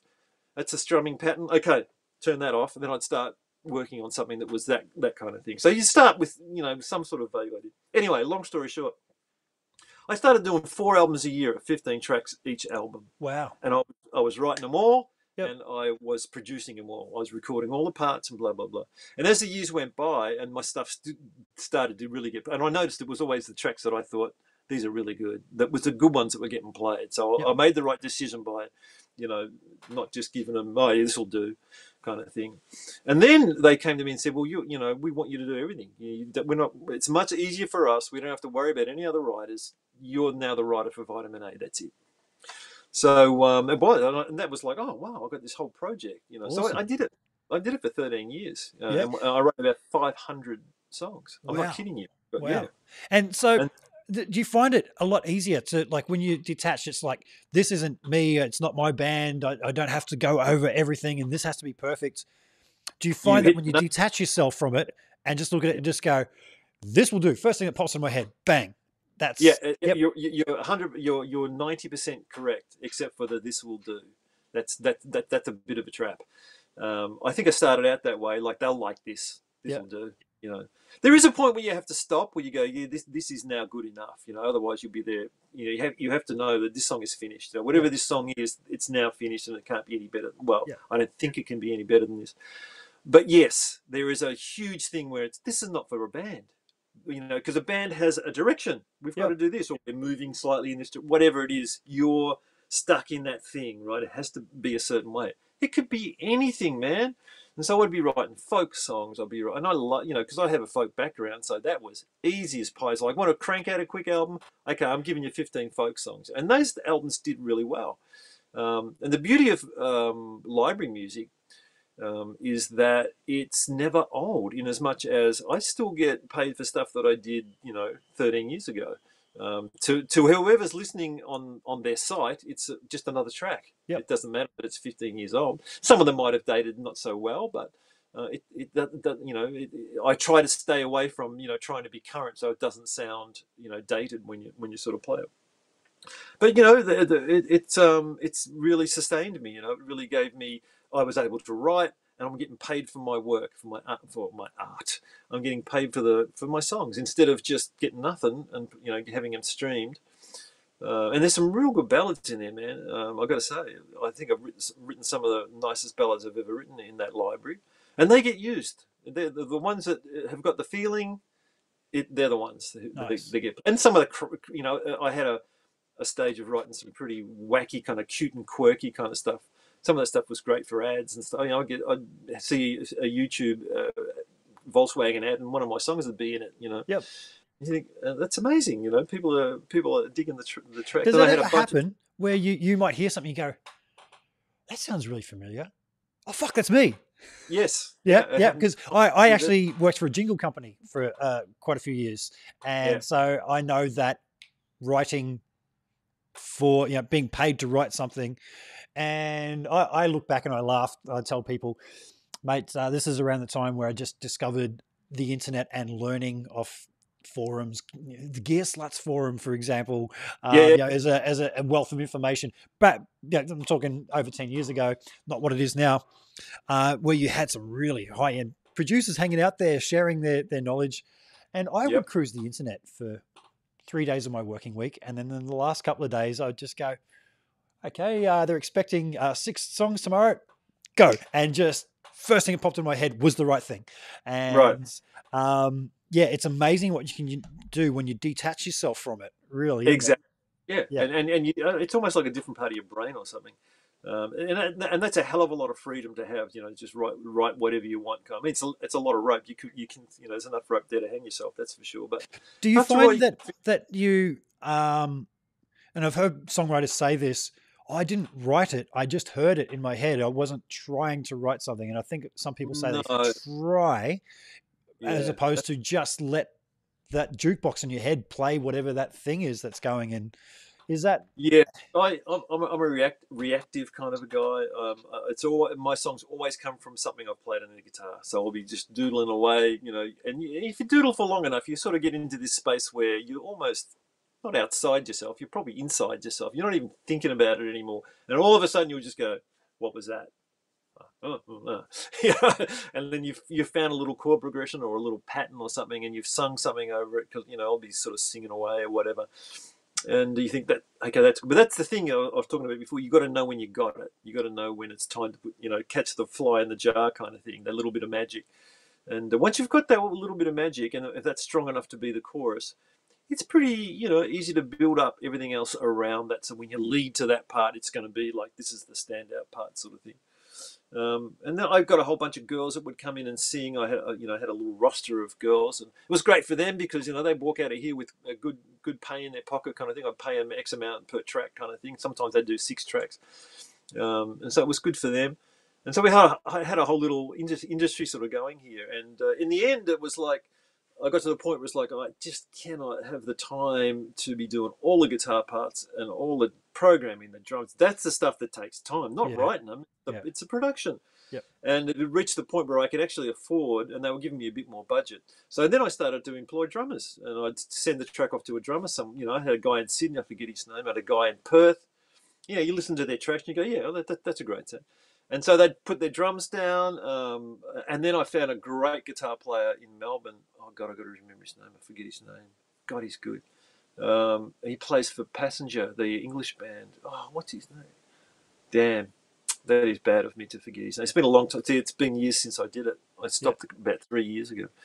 Um, anyway, so he did, I didn't even play guitar, man. I mean, I played acoustic guitar. I laid the acoustic track, and then he had a studio. He would lay slide guitar. He would play. And the track would come back sound like a freaking record. It was like great. I mean, I was making obviously less money because I was paying these guys, but it was much better to do it that way, you know. Um, and that, that's the way I would go about it. If I had to do it again, oh, I don't think I ever will do it again because I, I kind of, not, I wouldn't say it burned out. I just got sick of doing it. You know, it's like now there's something greater in my life I want to do. What is it? You know, um, ah, this album you've been talking about. Yeah. Uh, it, now is the time. So I stopped two years ago uh, and started writing. 2018, I started. I think June 2018, I wrote the first track for the album, and that was an interesting thing because it, it, this this plays into what we were just talking about. Uh, I, you know, as I mentioned before, that it was like write whatever I want. I had complete free reign, and I was detached from it. You know, this can be a this song, this can be a that song, whatever. Uh, all of a sudden, this suddenly this was the album that you always wanted to write, Phil. This here it is. You're now going to do it. Now it's pedal pedal to the metal. You know, you- you're going to go flat out. You're going to do the absolute best job you can do. You're going to go dig deep. You're going to find this exact thing about the bit of jazz and a bit of bebop and a bit of this and a bit of that. Let's do it. Wow, couldn't bloody write, could I? Because I'd put so many things on it. It wasn't like I was going to do anything. It had to be this and it had to be that. I had a couple of. I wouldn't say I couldn't write. I did write. I didn't like what I wrote. Yeah. I write stuff and go, this I'd be really there was two guys. There was a guy who was excited about it when I did it. It's like, yeah, great chords, this is great, and come up with this lyric, you know. I come back in a day's time, or maybe a week's time, I come back and listen and go, it's a piece of shit. That's not what I want to do. So there's two guys, the guy that was excited about it, and then the two days later guy who sort of knew this is not it. And those two guys hung around for too long. it really did take me about six months, and, and I threw away a lot of tracks that I really worked, and I worked up big time, worked them up, like worked hard on the piano part, worked hard on the guitar part, uh, might have even done the solos, and and and then went to lay the vocal and got and thought, what this no, what are you doing? What what happened? You know, somewhere in the production you lost the, the idea. Uh, and then I I I um, um, I don't know. I fell I fell in. I thought, fuck, this is all bullshit. Because you know what I was doing? I was doing this thing. I'm trying to think back to the time. You think I've learned, but uh, I was doing this thing where I would say, "Yeah, this is good. They'll like this." Ooh, I caught myself actually thinking that they'll like. They'll like it. Yeah, yeah. What, what do you Yeah. mean they'll like? Who are you writing? You you are you trying to? Are you really writing what you want to write and you, what, what's in your heart? You know what you are, or are you trying to please someone again because you spent your whole fucking life doing that, Phil? Uh, and and when I discovered that, it was like, right, okay, uh, I don't, you know, because I was doing things like, oh, I won't like that lyric. Um, that's a bit whacked, you know. I thought, what? Who's this imaginary person you're writing this for? For Yeah. heaven's sake! Yeah. And I thought, right, I'm going to do uh, that's. I, I, I started to adopt the attitude. I'm going to do whatever I like, and I don't care how complex it is, and I don't care whatever. Uh, just stop, do this, you know. And I did, and I wrote one song. it's one of my favorite ones actually. It's called Slippers, and uh, it's pretty. It's pretty whacked. You know, it's one of the most whacked songs, but I really like it. And I thought, well, who am I pleasing? I'm pleasing myself, right? That's uh, if it pleases me, it's going on the record. Yep. And I did. Um, and so as soon as I see that other person coming into the room, that they'll like this or this is really hooky, they're gonna love it. It's like, fuck off. Yeah, Because- yeah. A lifetime of that. I've had a lifetime of you know, where's the hook? Come on, where's the, where's the, where's the, where's this song leading to? Come on, you've got to deliver. So now my- the songs are sort of based on a musical idea. I, uh, I discovered that what I really wanted to hear. I mean, I'd listen to some of the old bebop stuff. Um, uh, Kenny Burrell. I'd listen to some old Kenny Burrell stuff, and I'd be like, man, that's just a great riff. It's just a great riff. The whole song's hanging off that fucking riff. It's just a great riff. And I thought, that's what maybe maybe I can do that. Maybe that's a good formula for what I'm trying to do here because I'm trying to do a guitar thing. It's definitely guitar based. Maybe, and so I started messing around with because I never used to do that. I mean, writing riffs is kind of hard, but I kind of did that. So if it, if the song hasn't got a riff in it, I'm not doing it because I got into this thing of just doing like great chord progression. Like these are really interesting chords, Yeah. but those songs didn't work. It needed a backbone. It needed this solid thing, and the solid thing is a riff. And so if you listen to the first track, which is which is called Custom Made, starts with a riff. Whole bass, the whole song is hanging off that riff. Some pretty whacked out chords in that one, let me tell you. Um, and, that's what I did. Most of the songs are like that. And, every time, I'm telling you my secret writing formula here, by the way. I'm giving away all the secrets. I won't tell anybody, mate. I won't tell anybody. Yeah. It's okay. Every time I strayed from that path, from you've got to have this solid thing to start with, and that's going to be a riff. Or if it's a chord thing, it's just uh, uh, it, it's like a three chord pattern that keeps repeating, which is a riff, right? You've got to have that, and that was that's a great thing. Now, maybe not every song is that, but most of them are. Most of them are based on a, a guitar riff. Either a chord riff or a or a, or a you know a, a, a notey kind of riff and I tell you, even to you know, up until a week ago, I threw away another song because I strayed from the path. You know, and I had this great chord progression. Man, really cool. I couldn't make it work. I could not. I mean, you know, I, I guess there's a certain standard I'm trying to hit, but it just wasn't right. You know, and I keep going back to it and going, "There's something there. There's something there." And I tell you what I did, and this will be good for a lot of other people. Um, so it's not just about me all the time. Um, I went back and this particular track I'm working on, I went back and listened to my original idea. So I always have, you know, either a phone or a, mainly this iPad, where I have a little thing that, you know, a sketch pad where I just I'm mumbling something, I'm singing a melody, and I've got a, got the riff or I've got whatever I've got, and I talk about it, and I'd say, you know, third finger on the first fret, blah blah blah blah, and so I remember it because I've got there's lots of ideas on there, you know. So I went back to this idea, and I and I was like, I got this little that little shiver thing, not a shiver, but a little thing in your gut that says, that's good. Yeah. I thought I lost it. I had it. There it is on the demo after, you know, three or four weeks of production and trying to produce a thing, you lost it somewhere along the line. You changed something, didn't you, Phil? And I went back and said, yeah, I changed that chord. I thought it'd be smarter to do something here, blah blah. And in that process, I lost the song. So now I'm going to go back and do that song again, maybe. Uh, or then I just feel like writing something new, and I've had enough of that, working on that playlist. But you know, maybe that's that's the life of a writer. You know, you try these things. Sometimes when you the song comes out of your head into the real world, it's not what you thought it was going to be, and probably because you screwed it up somewhere along the line. It's a wrong sound, wrong groove. Really hard to do when you're programming, man. I tell you, I wish you know, I, there was a stage where we were going to build a studio at the house. We just couldn't afford to do it, and I wanted a drum room. I wanted to be able to call a drummer and say, "I got this idea. Come down." Yep. And just paint whatever. Just come down and play. I want that groove, whatever the groove is that you can think of to go over this. Then you got something. But I've usually just got a riff or something. And think, what groove can I put to this? And it's like, oh man, you can lose the track so easily if you do not get that correct. This is why I love it where with when when you've got a band because you just hey guys, I got this idea. Yep. Other people's input. You're not overthinking it yourself. Yeah, absolutely. And that'll be the next thing I do. The next record I'm going to do, I'm, I'm somehow going to do that. I don't know how, but I think what I'm going to I'm going to change. I'm not going to sit around programming drums all day. Let me tell you, that, I had enough of that. Um, EZdrummer. As good as the, EZdrummer. Yeah. Have you tried EZdrummer? I've, I've, got every drum program there is. Oh. I've got, I've got them all. I've got Superior Three. I've had it for years. I've you know I had all the Superior ones. I've got EZdrummer as well. I've got uh, addictive, addictive drums. I've got all the drum things you can get in native instruments. Yeah, in it's still not the same as actually somebody who just plays drums, hearing a track and going, "It needs this," rather than yep. trying to make something fit it. Right? Yeah. Yeah, and then you've got their feel, you know. And there are drummers where I can I, I can call on to do that. So I'm going to do that uh, definitely from now on. Um, that, that'll probably be one of the changes because the tracks all the all the tracks took another level as soon as Verge went on it. It went up a notch. Bass went on it, went up a notch. Backing singers got the backing singers to come in, ugh, went up another notch. You know, so every time you add a human, it just gets better and better and better. Yeah.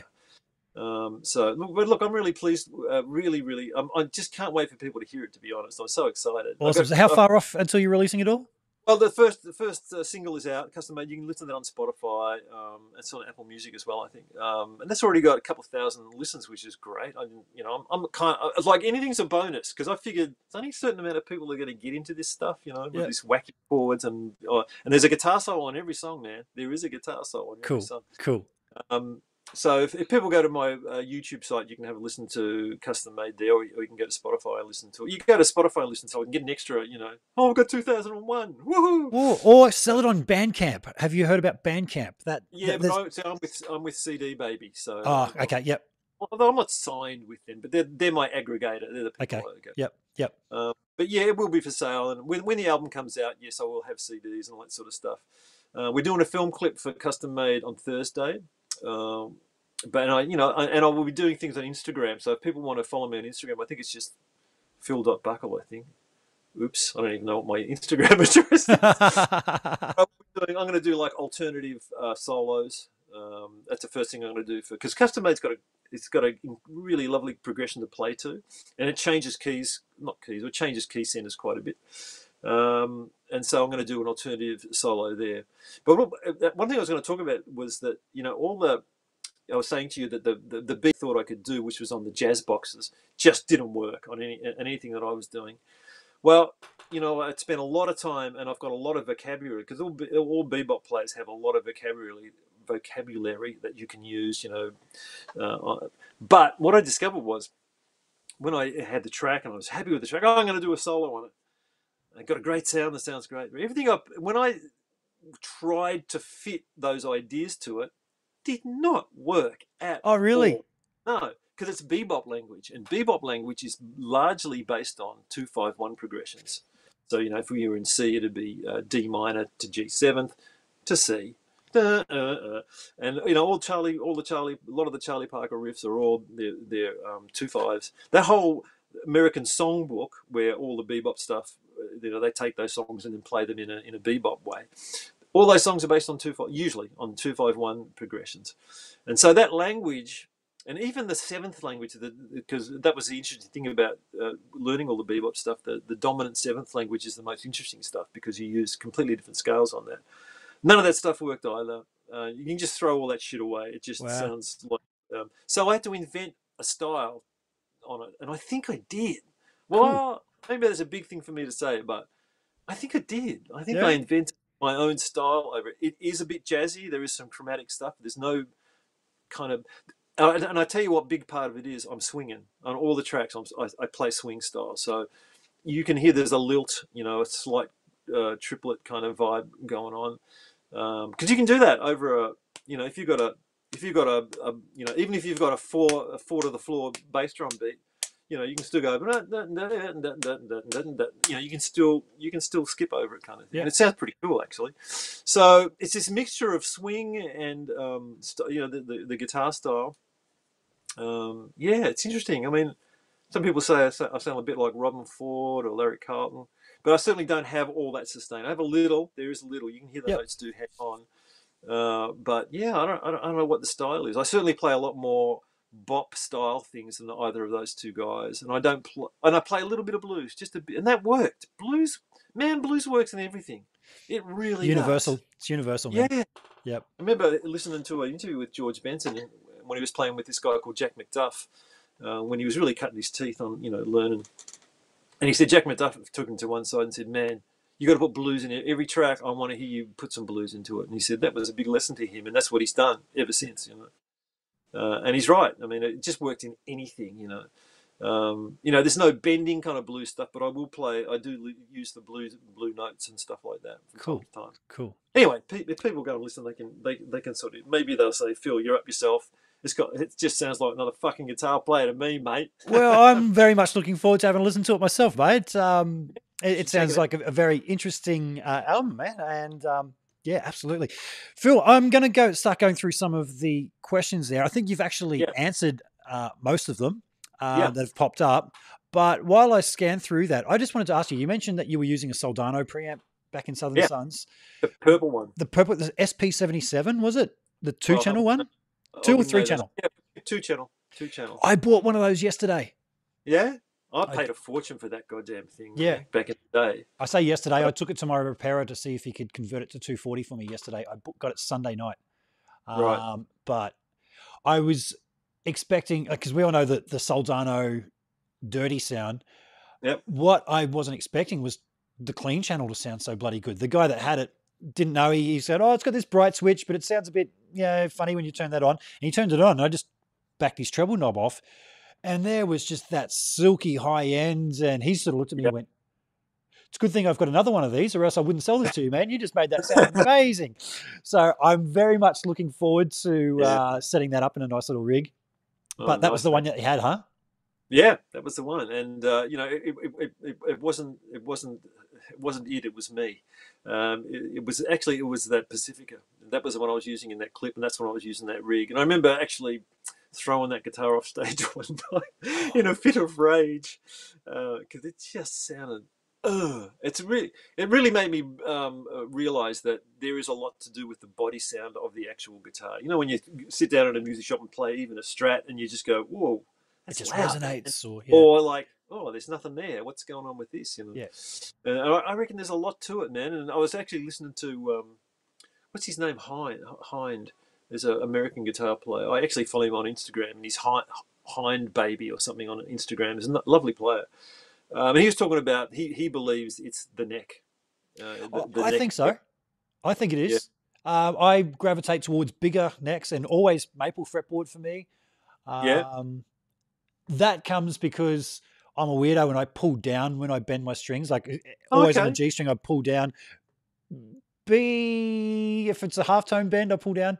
But I realized when I was doing that, and this is stems back to playing cheaper guitars when I was younger, that my fingernails would get caught in if by bending Ah. down into the a, a, a, a bad piece of rosewood, a cheap piece of rosewood, Right. and I just detest that feeling, and I always pushed up ever since Oh. then. But Isn't it? Yeah, the instrument affects you, huh? yeah, yeah, but no, bigger necks maple for me, and people that play my guitars with the bigger necks go, "How's the resonance in this thing?" And I go, "Yeah, it's that big fat neck." Yeah, yeah, there you go. I reckon it is too. And uh, every guitar I get from here on in, it will be, you know, go- I, my neck's at the limit. Like, I mean, I've got pretty big hands, and- but I thumb a lot of chords, you know, Yep, same. And you know the next gets the neck gets to a point where it's like this is getting hard to actually get my thumb over this goddamn thing you know. But they're the ones i want. I want that one where it's just right on the limit where i can still get my thumb around it but it's Yep. as thick as it can be kind of thing. And i love the the big well i'm a rosewood guy. I love the big slab of rosewood. None of this thin thin bit of rosewood thing. I want that.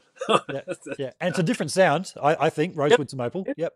Man, I tell you what, it's funny. Guitars are weird, you know. I'm looking at my guitar now with loving eyes because it's just got the right kind of light on it, and I just love the way fretboards look. I walk past my guitar and I just stop and stare at it. It's really, it's sick, man. It's like I'm just hooked on the look of guitars. I Yeah. just love looking at them, you Yep. know, and it's just beautiful with the.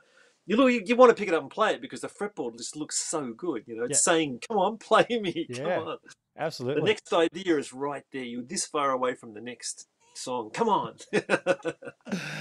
Phil, just some of the questions here, mate. Um, Hey, Phil, how do you come up with lyrics? Do you write snippets of ideas down or question mark? Regards, Marty from Cutters pre the state.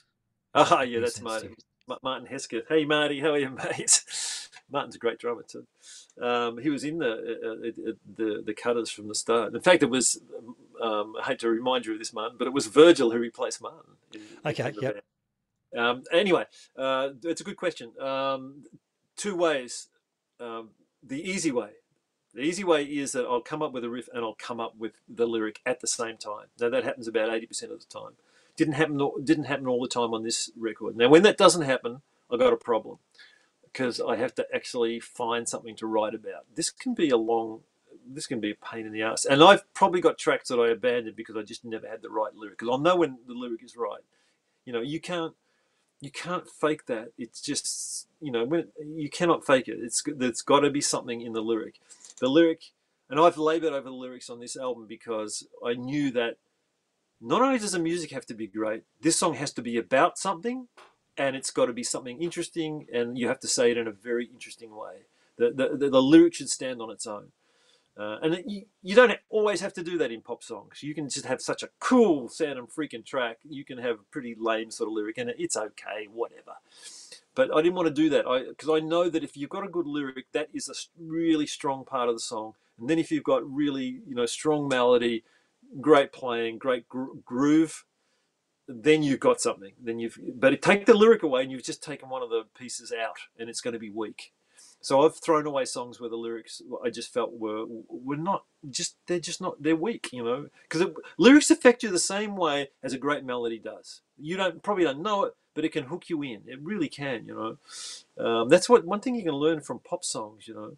Even if you listen to, I mean, and there's so many examples, you know, you know, you know songs that are hugely successful. You know, say take a Fleetwood Mac song, you know, um, one of Stevie Nicks' songs, you know. Um, without that lyric, man, it's freaking nothing. And and even if you don't understand what the lyric is, it's put these ideas in your head, and it's just taking you along with the song. It's got to be one. It's got to be one with the track. It's it's uh, super super important. So so my next method of writing is to try and find something, and I will sit down. I'm one of those guys. I've got to say that I can sit down for days and just concentrate on that. I will sit here looking at a blank page, and in your mind, you're going on a on a trip because you you sort of, and I'll keep playing the track, and I'll keep playing the place where I know that the strong lyric has to be, and I'll bloody find it. And if I don't find it, that song won't go on the record. Yeah, right. And and, and usually I'll get something. I'll, I'll get something, and then you know. You'll think you've got it, and they you say, "No, it shouldn't be that, but it should be this." But you know, it, it's led you on a path, kind of thing, and you found it. Uh, Custom Made's a good example. Didn't have a lyric, and I always hate that. I'm like, this is a great riff. I need a lyric for it. It has to be something that's fun, and because it's a complicated, it's a balance thing too. This is a complicated riff that I'm playing on Custom Made. Um, it's all over. There's some weird chords. You know, that's a lot of information there. Got to be a simple lyric. Well, that's even harder. Come up with a simple lyric that's good. And I was in the shower, and I just was going. It's got to be phrase such and such you can kind of hear it in your head it's you know if you keep going over it you it's and i see uh, this is weird people will, will really think i'm a wanker now but i do tend to see things in patterns in my head and i'm one of those guys that also is a syn whatever that synthesis. Synesthesia. Synesthesia. Yeah, I'm Yep. one of those guys. I see things in colours, and so you see the colour. You see the, the, I'm seeing a block of lyric, and it's kind of brown, and you know, uh, I just sang custom made, it's just it's like you put in the input, and "Ugh," something comes, and that might instead other people might think, well, that's just two words. That doesn't freaking mean anything. No, but it's perfect. It's perfect for this song. This song is a mission statement of the whole album. It's all the song is saying is, hey, I made something. You might like it, you might not like it, but I custom made it, and it's it's it's exactly the. You're not going to get this anywhere else. This is what I do. I just make this, and if you like it, great. If you don't, whatever. So I thought this, yeah, custom made. That's it's it's it's simple, but if I take it in that direction, it can be really strong. You know, so. Um, and that was one of those songs where I, I did not come up with that first off because that riff is actually from another song. That happens sometimes. Uh, that riff was from another song, which was it failed. It was a good. I thought it was a pretty good song, but it failed because the groove was wrong because I didn't have a drummer, and I tried every groove, and I it just sounded so rock. I didn't want it to see that. I'll, admit I didn't want it to sound rock. I wanted it to sound this otherworldly thing that we've that we've managed to come up with. Well, I think. Yeah. Um, and that track that track was too rock, and so I took the riff and, and used a different groove. I was like, ah, now, great, we've got this. This is great. And as I say, it took a few days, and then one day in the shower, custom made came along, and then I thought, I thought of all my mates. You know, I've known a guitar repair, different guitar repairers, um, and I've you know had a long term relationship with one guitar repairer, and it, and I've bought custom made guitars, and I didn't want it to be about that, but I think all these people are kind of the same. These guys that make their custom made things, they could go ahead and make something else that just look like everybody else's. But I, mean, I know guys who have carved things and they've got this thing in them. And any artist who makes something that is their thing, you know, that's what, and, and that's what songwriting is really, you know. So, uh, so that's that. That was my thought process with that. Um, but you know, those things take you a long way away from actually playing guitar. I mean, I can, as I say, I can sit there for days and just you know don't turn the freaking computer on because you're going to be looking at YouTube every 10 seconds you know anything to take you away from it. Um, and you just sit there and concentrate. Um, I remember I did a I wrote some lyric sets for an album that David Hirschfelder and a, a Melbourne singer called David Hobson uh, uh, he's a opera singer. They made this weird kind of world music kind of album called in in inside this room? Yeah inside this room. It's a great album amazing stuff. David's an incredible programmer so they had like you know pygmy chants and then they'd have an operatic song over this. And i wrote a bunch of i wrote five sets of lyrics i think. That took me two weeks and i just sat in a room for hours. But on, what i discovered was the same thing i said about writing you know four songs a day uh, for for production music. Um, i discovered i could do it if you if you don't force yourself to do it you won't know you know unless you put yourself to the test you you kind of don't know and then you discover how i can do that oh good Cool, cool. I've, I've, I've scanned through there, and we have touched answered most of the questions as we've gone along so far. But um, there's one here. I'd like to inquire about Phil's approach to his playing on "Burn for You." Uh, I have an arrangement that is on the internet. He seemed to have used some unusual chord inversions in the composition. Mm.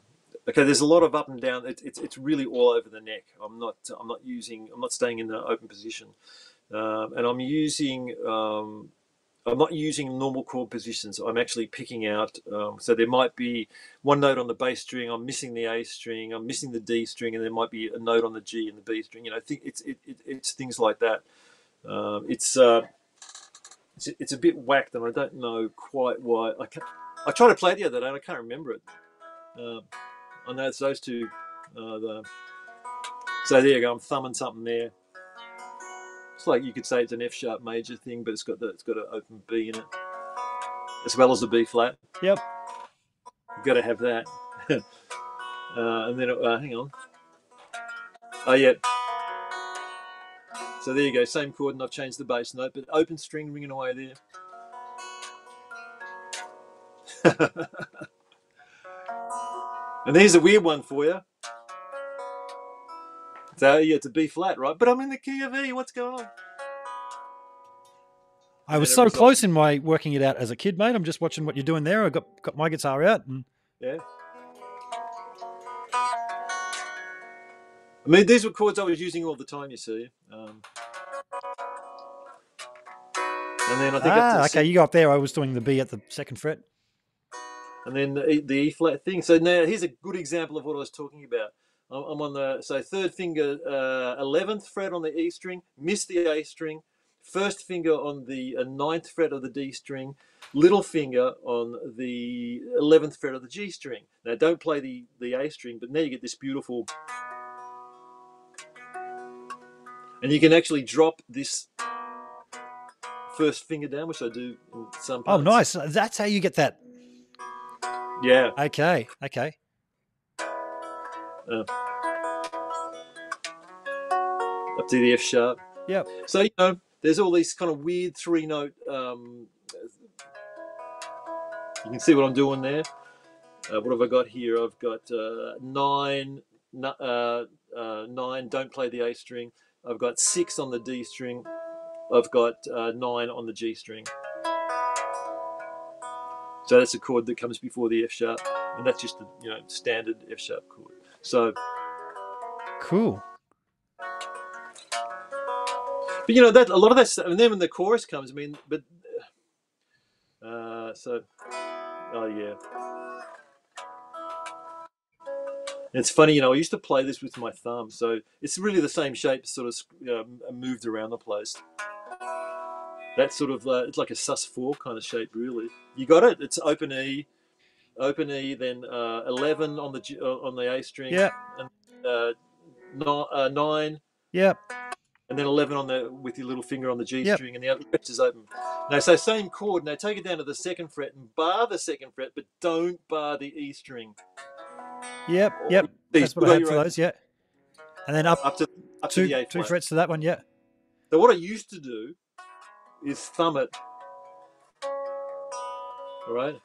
Now one night, one day, uh, or one night, uh, at the launch of this album, of the the uh, Chain Reaction album, we had to do at that same studio, at the Metropolis studio. There was a live to air broadcast upstairs of uh, you know John Farnham's new album, and we were playing. Me and John playing "Burn for You," and I had had my little Yamaha, and I was thumbing, you know, and I was as nervous as all hell, and so was John, you know.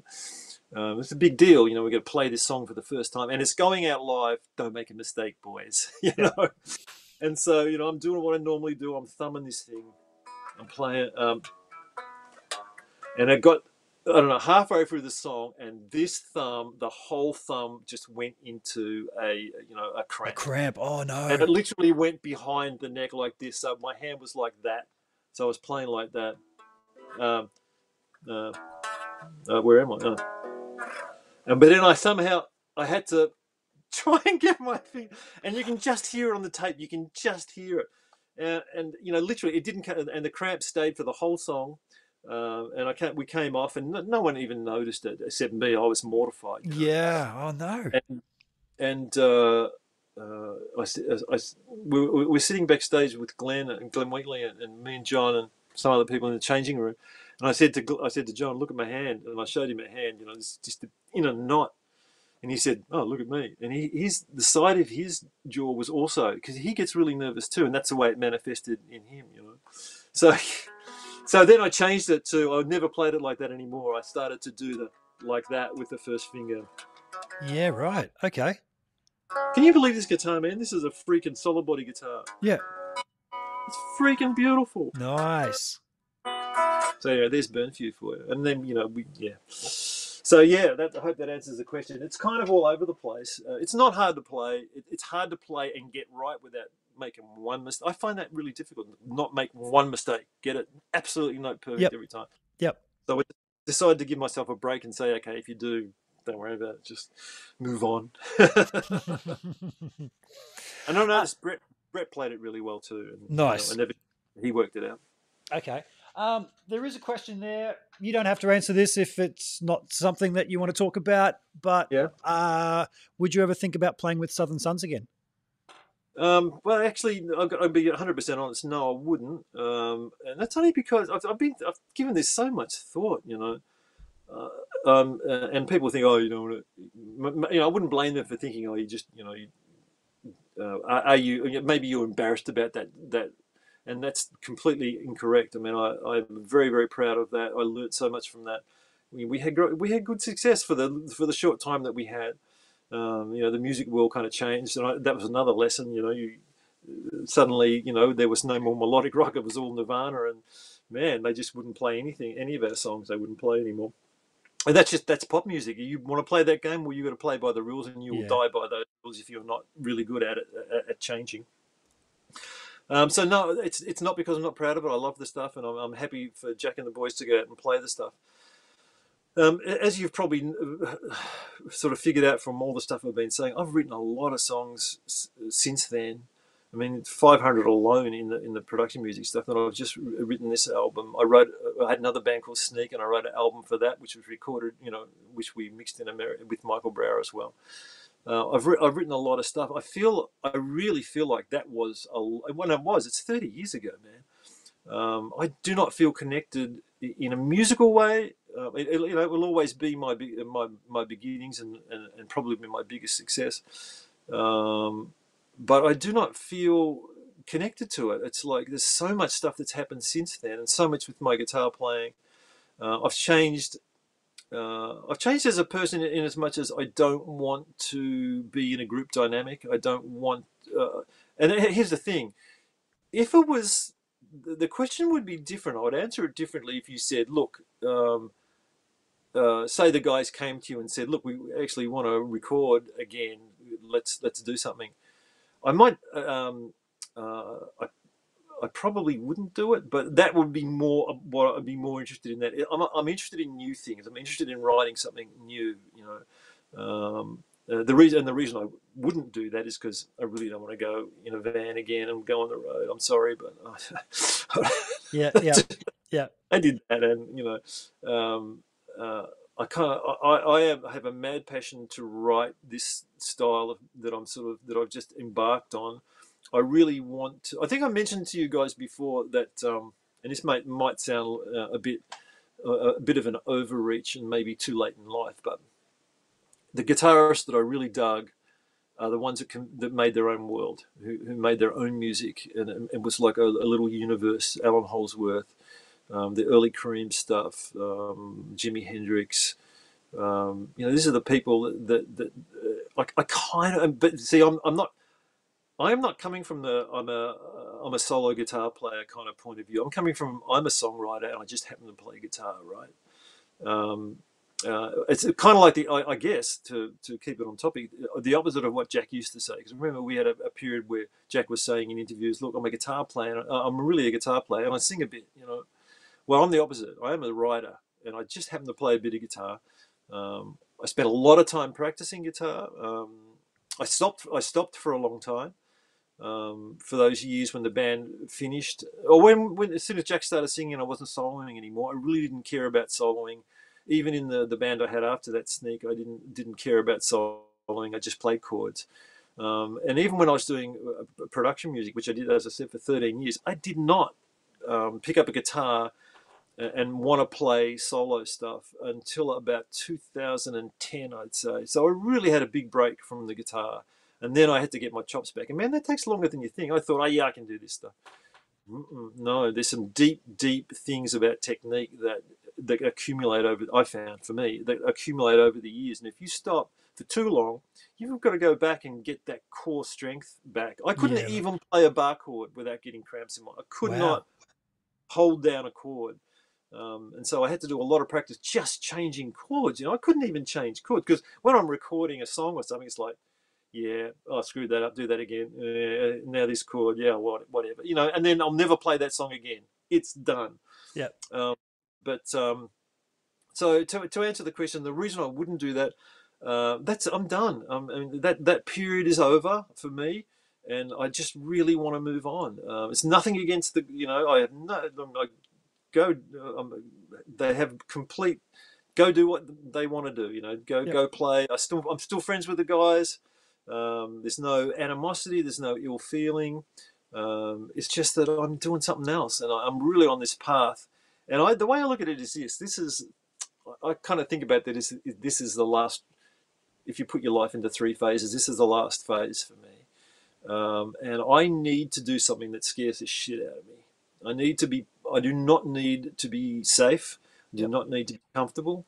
I need to be scared about. I'm really scared about going and playing that live. I, I got to tell you, because this is my stuff now. Uh, I'm, I'm excited about it. I'm really like this is what I really want to do. I want I want to look out at a room of people, even if it's you know 50 people or whatever, that have come to see me play my stuff, and then I'm going to sing it uh, in my way. Uh, and and they'll uh, and they will know what my style is because they would have listened to it before you know before they decided to come and see me. Um, there's a part of me that wants to. It may seem a little bit dramatic to say that I want to pick up where I left off when I when Jack joined the band. Now, and I don't mean that in a bad way because that was a great experience. We we had success. It was fantastic. But I was on a path then of just writing my own music. Didn't give a fuck what anyone wanted. Obviously, we were getting rejected by everybody. I want to go back to that. I want Yeah. to, that person. I can never be that person again, but I want to have those same true feelings of I just want to do something really new and different, and and and not be anything to do with the pop charts or the. It's such a great relief not to have to to do that, but it's also scary kind of thing. It's a challenge. It's like because when you sit down and say, okay, I'm going to write. This is it. I'm going to now write the songs of my life. This is it. Um, this is the stuff that I really want to do okay, you're really putting you you're, putting yourself out there again, you know, um, it- it- and but um, that's what I that's and that's why I, all my energy is going into that. My whole all I think about is this writing, uh, uh, and not just his record because let's face it, albums aren't albums anymore. You don't you know do a record and then tour for a year and come back and do another record. It's to me, writing is an ongoing thing. It's like I've already written a bunch of songs since I finished the album, and I, I can't wait for people to hear those. You know, I'm really excited about it. Um, and the way the internet is at the moment, the, the way the internet is, being able to just say, you know, man, I wrote to Gary Husband. You know, Gary Husband used to be the drummer for, for Allan Holdsworth. He's a great, he's now the synthesizer player for John McLaughlin. And, uh, I, I, and you know, I, asked him to, to, to, to play some keyboards on a track. And because of the internet, the way it is, and if you, you know, if they've got friends that you know and blah, blah, blah, man, it's like, the, I never thought that you I could do that, you know. But now I've got people like, you know, I got Virgin, bloody Jimmy Johnson on the record. So you know, for later projects, there, there's other musicians in the world. There's, there's a great horn player in Sweden that I want to use. I, I want to do some horn arrangements for for some of the songs. I'm too excited about all that stuff, you know. I, I and you know the way I set it up. Yeah, I spent 13 years writing production music, which was just bloody hard work, but it's kind of set me up to uh, have enough income to live and not have to do it anymore. Now I'm just retired from that, uh, and now I'm going to do what I want to do, and I and I want to um, I want to challenge myself as much as I can to go in different directions to learn new stuff. Um, you know, I'm learning new stuff about jazz every bloody day. You've only got to get online to see some of the incredible players around. It's great. I love it. I love this challenge. I love um, putting myself through that ringer where man you know i could i could just stop and just go uh, you know hey nice career you had a bit of a success back there that was great you know but i'm it's it's more about making new music i reckon there's a lot of music that has not been made um, and new directions new just a new attitude on something and uh, I hope people can sort of, well, you know, maybe they can't. Well, if they can't hear it on this record, maybe they hear it on the next one or the one after that. But I'm just going to write till I drop, basically. Yeah. and um, I will put a band together, and I will go out and play. Awesome. Um, so that's that. That's the kind of challenge I want to do, and that's why I just do not have time to go back and, and do the Sun stuff. You know. Cool, cool. Now, uh, one last person has just snuck in a question, and I know they're still watching because they've they've, kept, they've added to the question as you've been talking there, Mhm. and they want to know what does think what does Phil think of the Edge from U2, or closer to home, Mark Lizotte, aka Diesel, as players. Oh, I I always thought Mike was a great player. Um, it's one of those guys that never fell for the, you know, I'm going to play at a billion miles an hour. I mean, and, and that's, you know, I'm not trying to um, say bad things about people who do, um, because there's some great players who do that stuff. Uh, but yeah, Mike, Mike was always a great player. Always played the, you know, played the right, sort of the, the, the, the, not the money notes, but the butter notes, I suppose. Yeah. Um, and great singer as well. Uh, no, huge respect for him. And of course, you know, well, you know, talking about the uh, the edge, there's a guy. Once again, he created his own little world, man. Absolutely. He created his own sound. You know, he he's plays not. one note, and then four notes come out, but um, you know it's him. Yeah, exactly. And You so know it's yeah, him straight away. huge respect. I went and see saw them on the last concert. Um, I made a friend when I was in England. Uh, he, he, I rented his studio um, in Brighton in, in the UK. I stayed there for six months. And he's, there's a guy called Mikey Rose, a piano player, incredible musician. Man, that was great going to England, let me tell you. Uh, I met so many great musicians. I was, it's almost like I came out of a cave and it's like, wow, there's other people and they're just amazing. Um, Cool. Anyway, this guy's called Mikey Rowe and he, um, you know, he, he was Sheryl Crow's MD for 10 years in LA. He's, he was Oasis's MD, for heaven's sake. And he's now playing with uh, the High Flying Birds. And of course, they came out with, uh, they were touring with U2. Whenever he comes to Australia, we go out to dinner, you know. And he got us some tickets to, to U2. And man, the Edge's sound, fuck me, man. It's just a thing of beauty. It really is. And there's a guy who knows tone, man. You listen to those Vox AC30s, man, they, and he, he, they're not normal. He's messed with them, you know. If you Yeah. if you if you if you've seen any interviews with his uh, guitar guy, man, he gets the best sound he, for for that style of music and what he's doing. Yeah, huge respect. Anyone who do, you know that's a that's a thing. It's being a musician, being a great muso. It's not about how many notes you can play or how technically skilled you are. It's about the, you know I hate to say it, but it's about the feel, man. It's about the time. All great, all the players that I love have incredible time, and that means you can be a jazz player. That means that, or that means you're the Edge, or um, that means you're Johnny Winter because that's his freaking time. You know, that's the time that he plays in. You know. Um, but all, all those great players, Clapton, uh, time, man. You don't have to play a billion notes, and if you do, you better be good at it because it's going to sound like shit, you know. Yeah. Um, you know, and there's a lot of great players around who've got. I mean, there's a young young Sydney player, um, uh, Josh Meader. Josh Mead, Josh Me- Meader. If, if you haven't heard of him, look him up, man. If you want to see technique, Yep. you want to see technical stuff, you'll just blaze, you'll just burn your face off. You know? Wow. And you know, and, and I've seen Josh. Um, I think you, you you could quite easily not write him off, but say, always just you know he's a fast player.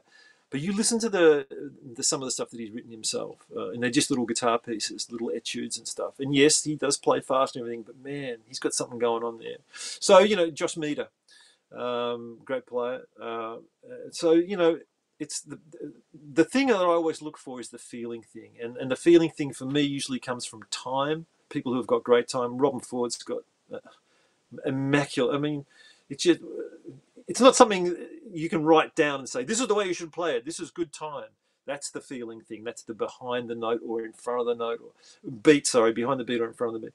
It's like this syrupy thing that, that turns your if you get it right turns your whole playing into you know it's the the secret the secret sauce or whatever it is you know all great players kind of have that that time thing benson one of the greatest time players pat metheny one of the greatest time players oh my god you should hear pat Ben- metheny pat metheny playing or metheny playing um bebop oh my god his time is so good Yeah. they're the things, you know. And, and yes, he can play a lot of notes if he wants to, but he doesn't have to.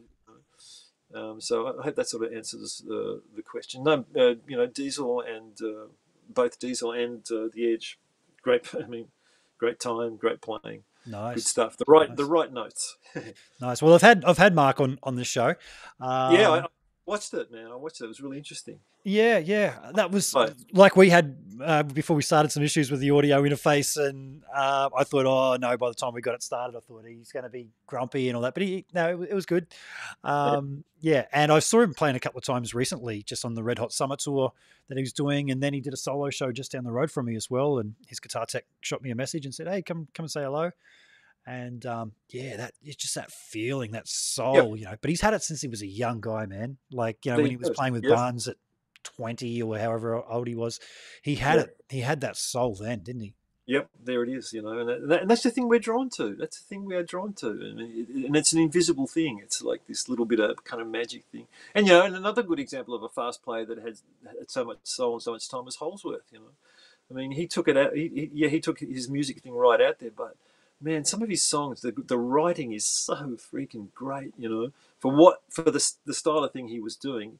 Yes, he could do anything, but a lot of the times he just played a great melody, uh, uh, and his chords, the the, the chord. Um, the chord progressions were just they were hooks man they're hooked i don't care what anyone says you know they're, he, they're just great notes you know Yep. and of course his time is and he's got so many people that have tried to copy him but man you know i feel that way about brett Garsed you know Brett has got a great sense of time. It sets him apart from so many of the other legato players that have come along.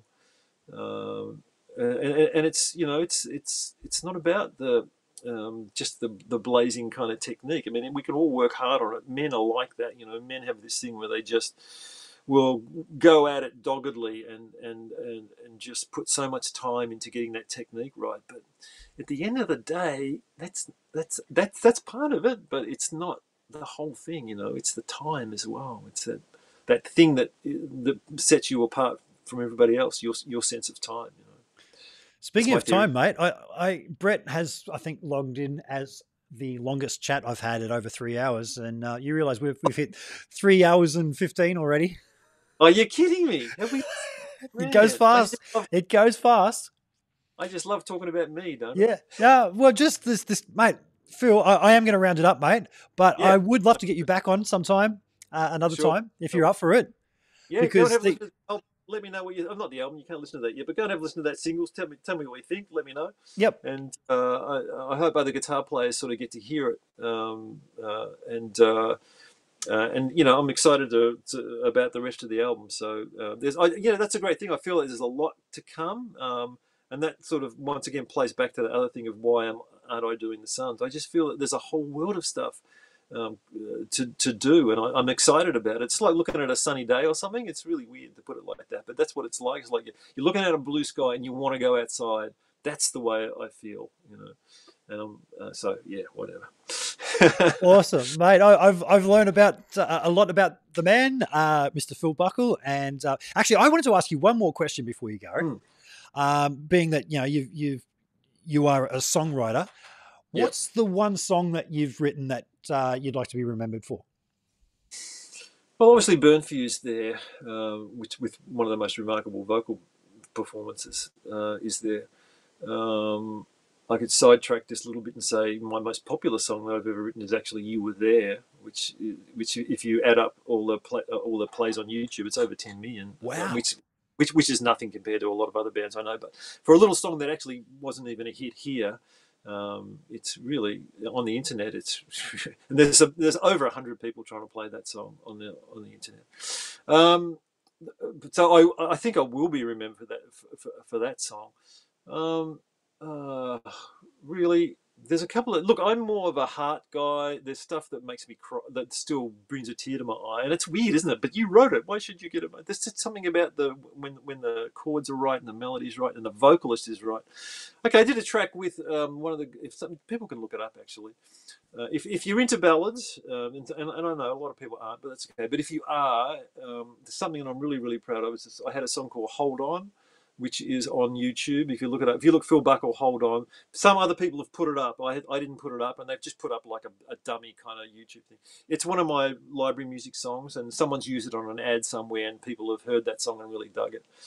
Um, it's called Hold On, and there's another song called uh, You Don't Know. Both songs sung by an amazing singer from Newcastle called uh, Beth Robertson, although she's married now, so her name is Beth Gleeson. Such a beautiful singer. Um, she was like my, um, I suppose, muse. The sound of her voice was my muse for quite a bit of time. I cool. wrote a lot of songs for her, uh, Beth Robertson.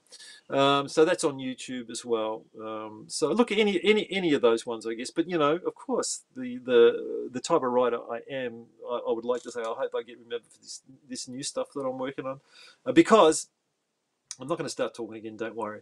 But you know, my biggest uh, uh asset as a writer was doing this emotional thing, right? People remember me for the ballads, and even songs like uh, "Heart in Danger." There's some element of you know uh, emotion in that. Uh, I couldn't use any of that on this new material. Uh, none of that sort of um, emotional, as far as boy girl or uh, you know relationship or I'm feeling like this kind of a feeling song. I had I couldn't use it, so it's like I've just taken off my best, you know, my strongest weapons, and I can't use them uh, and that's what's exciting about doing this uh, doing this new thing. So, and, and that's probably what made it a little bit harder too. But I'm getting in the swing now. I'm getting in the swing. In the swing. It's all about that swing. It's all about that swing. I'll let you go, mate. awesome. Phil, thank you so much again, mate. Uh, it's been a pleasure. I'm just going to let the folks know that um, all these podcasts that I'm doing are actually available on as audio only versions on your favorite uh, podcast sites, uh, as well as being able to watch our pretty faces as we're doing it. I, as I mentioned to you, mate, I can't go back and watch myself. I find it very hard.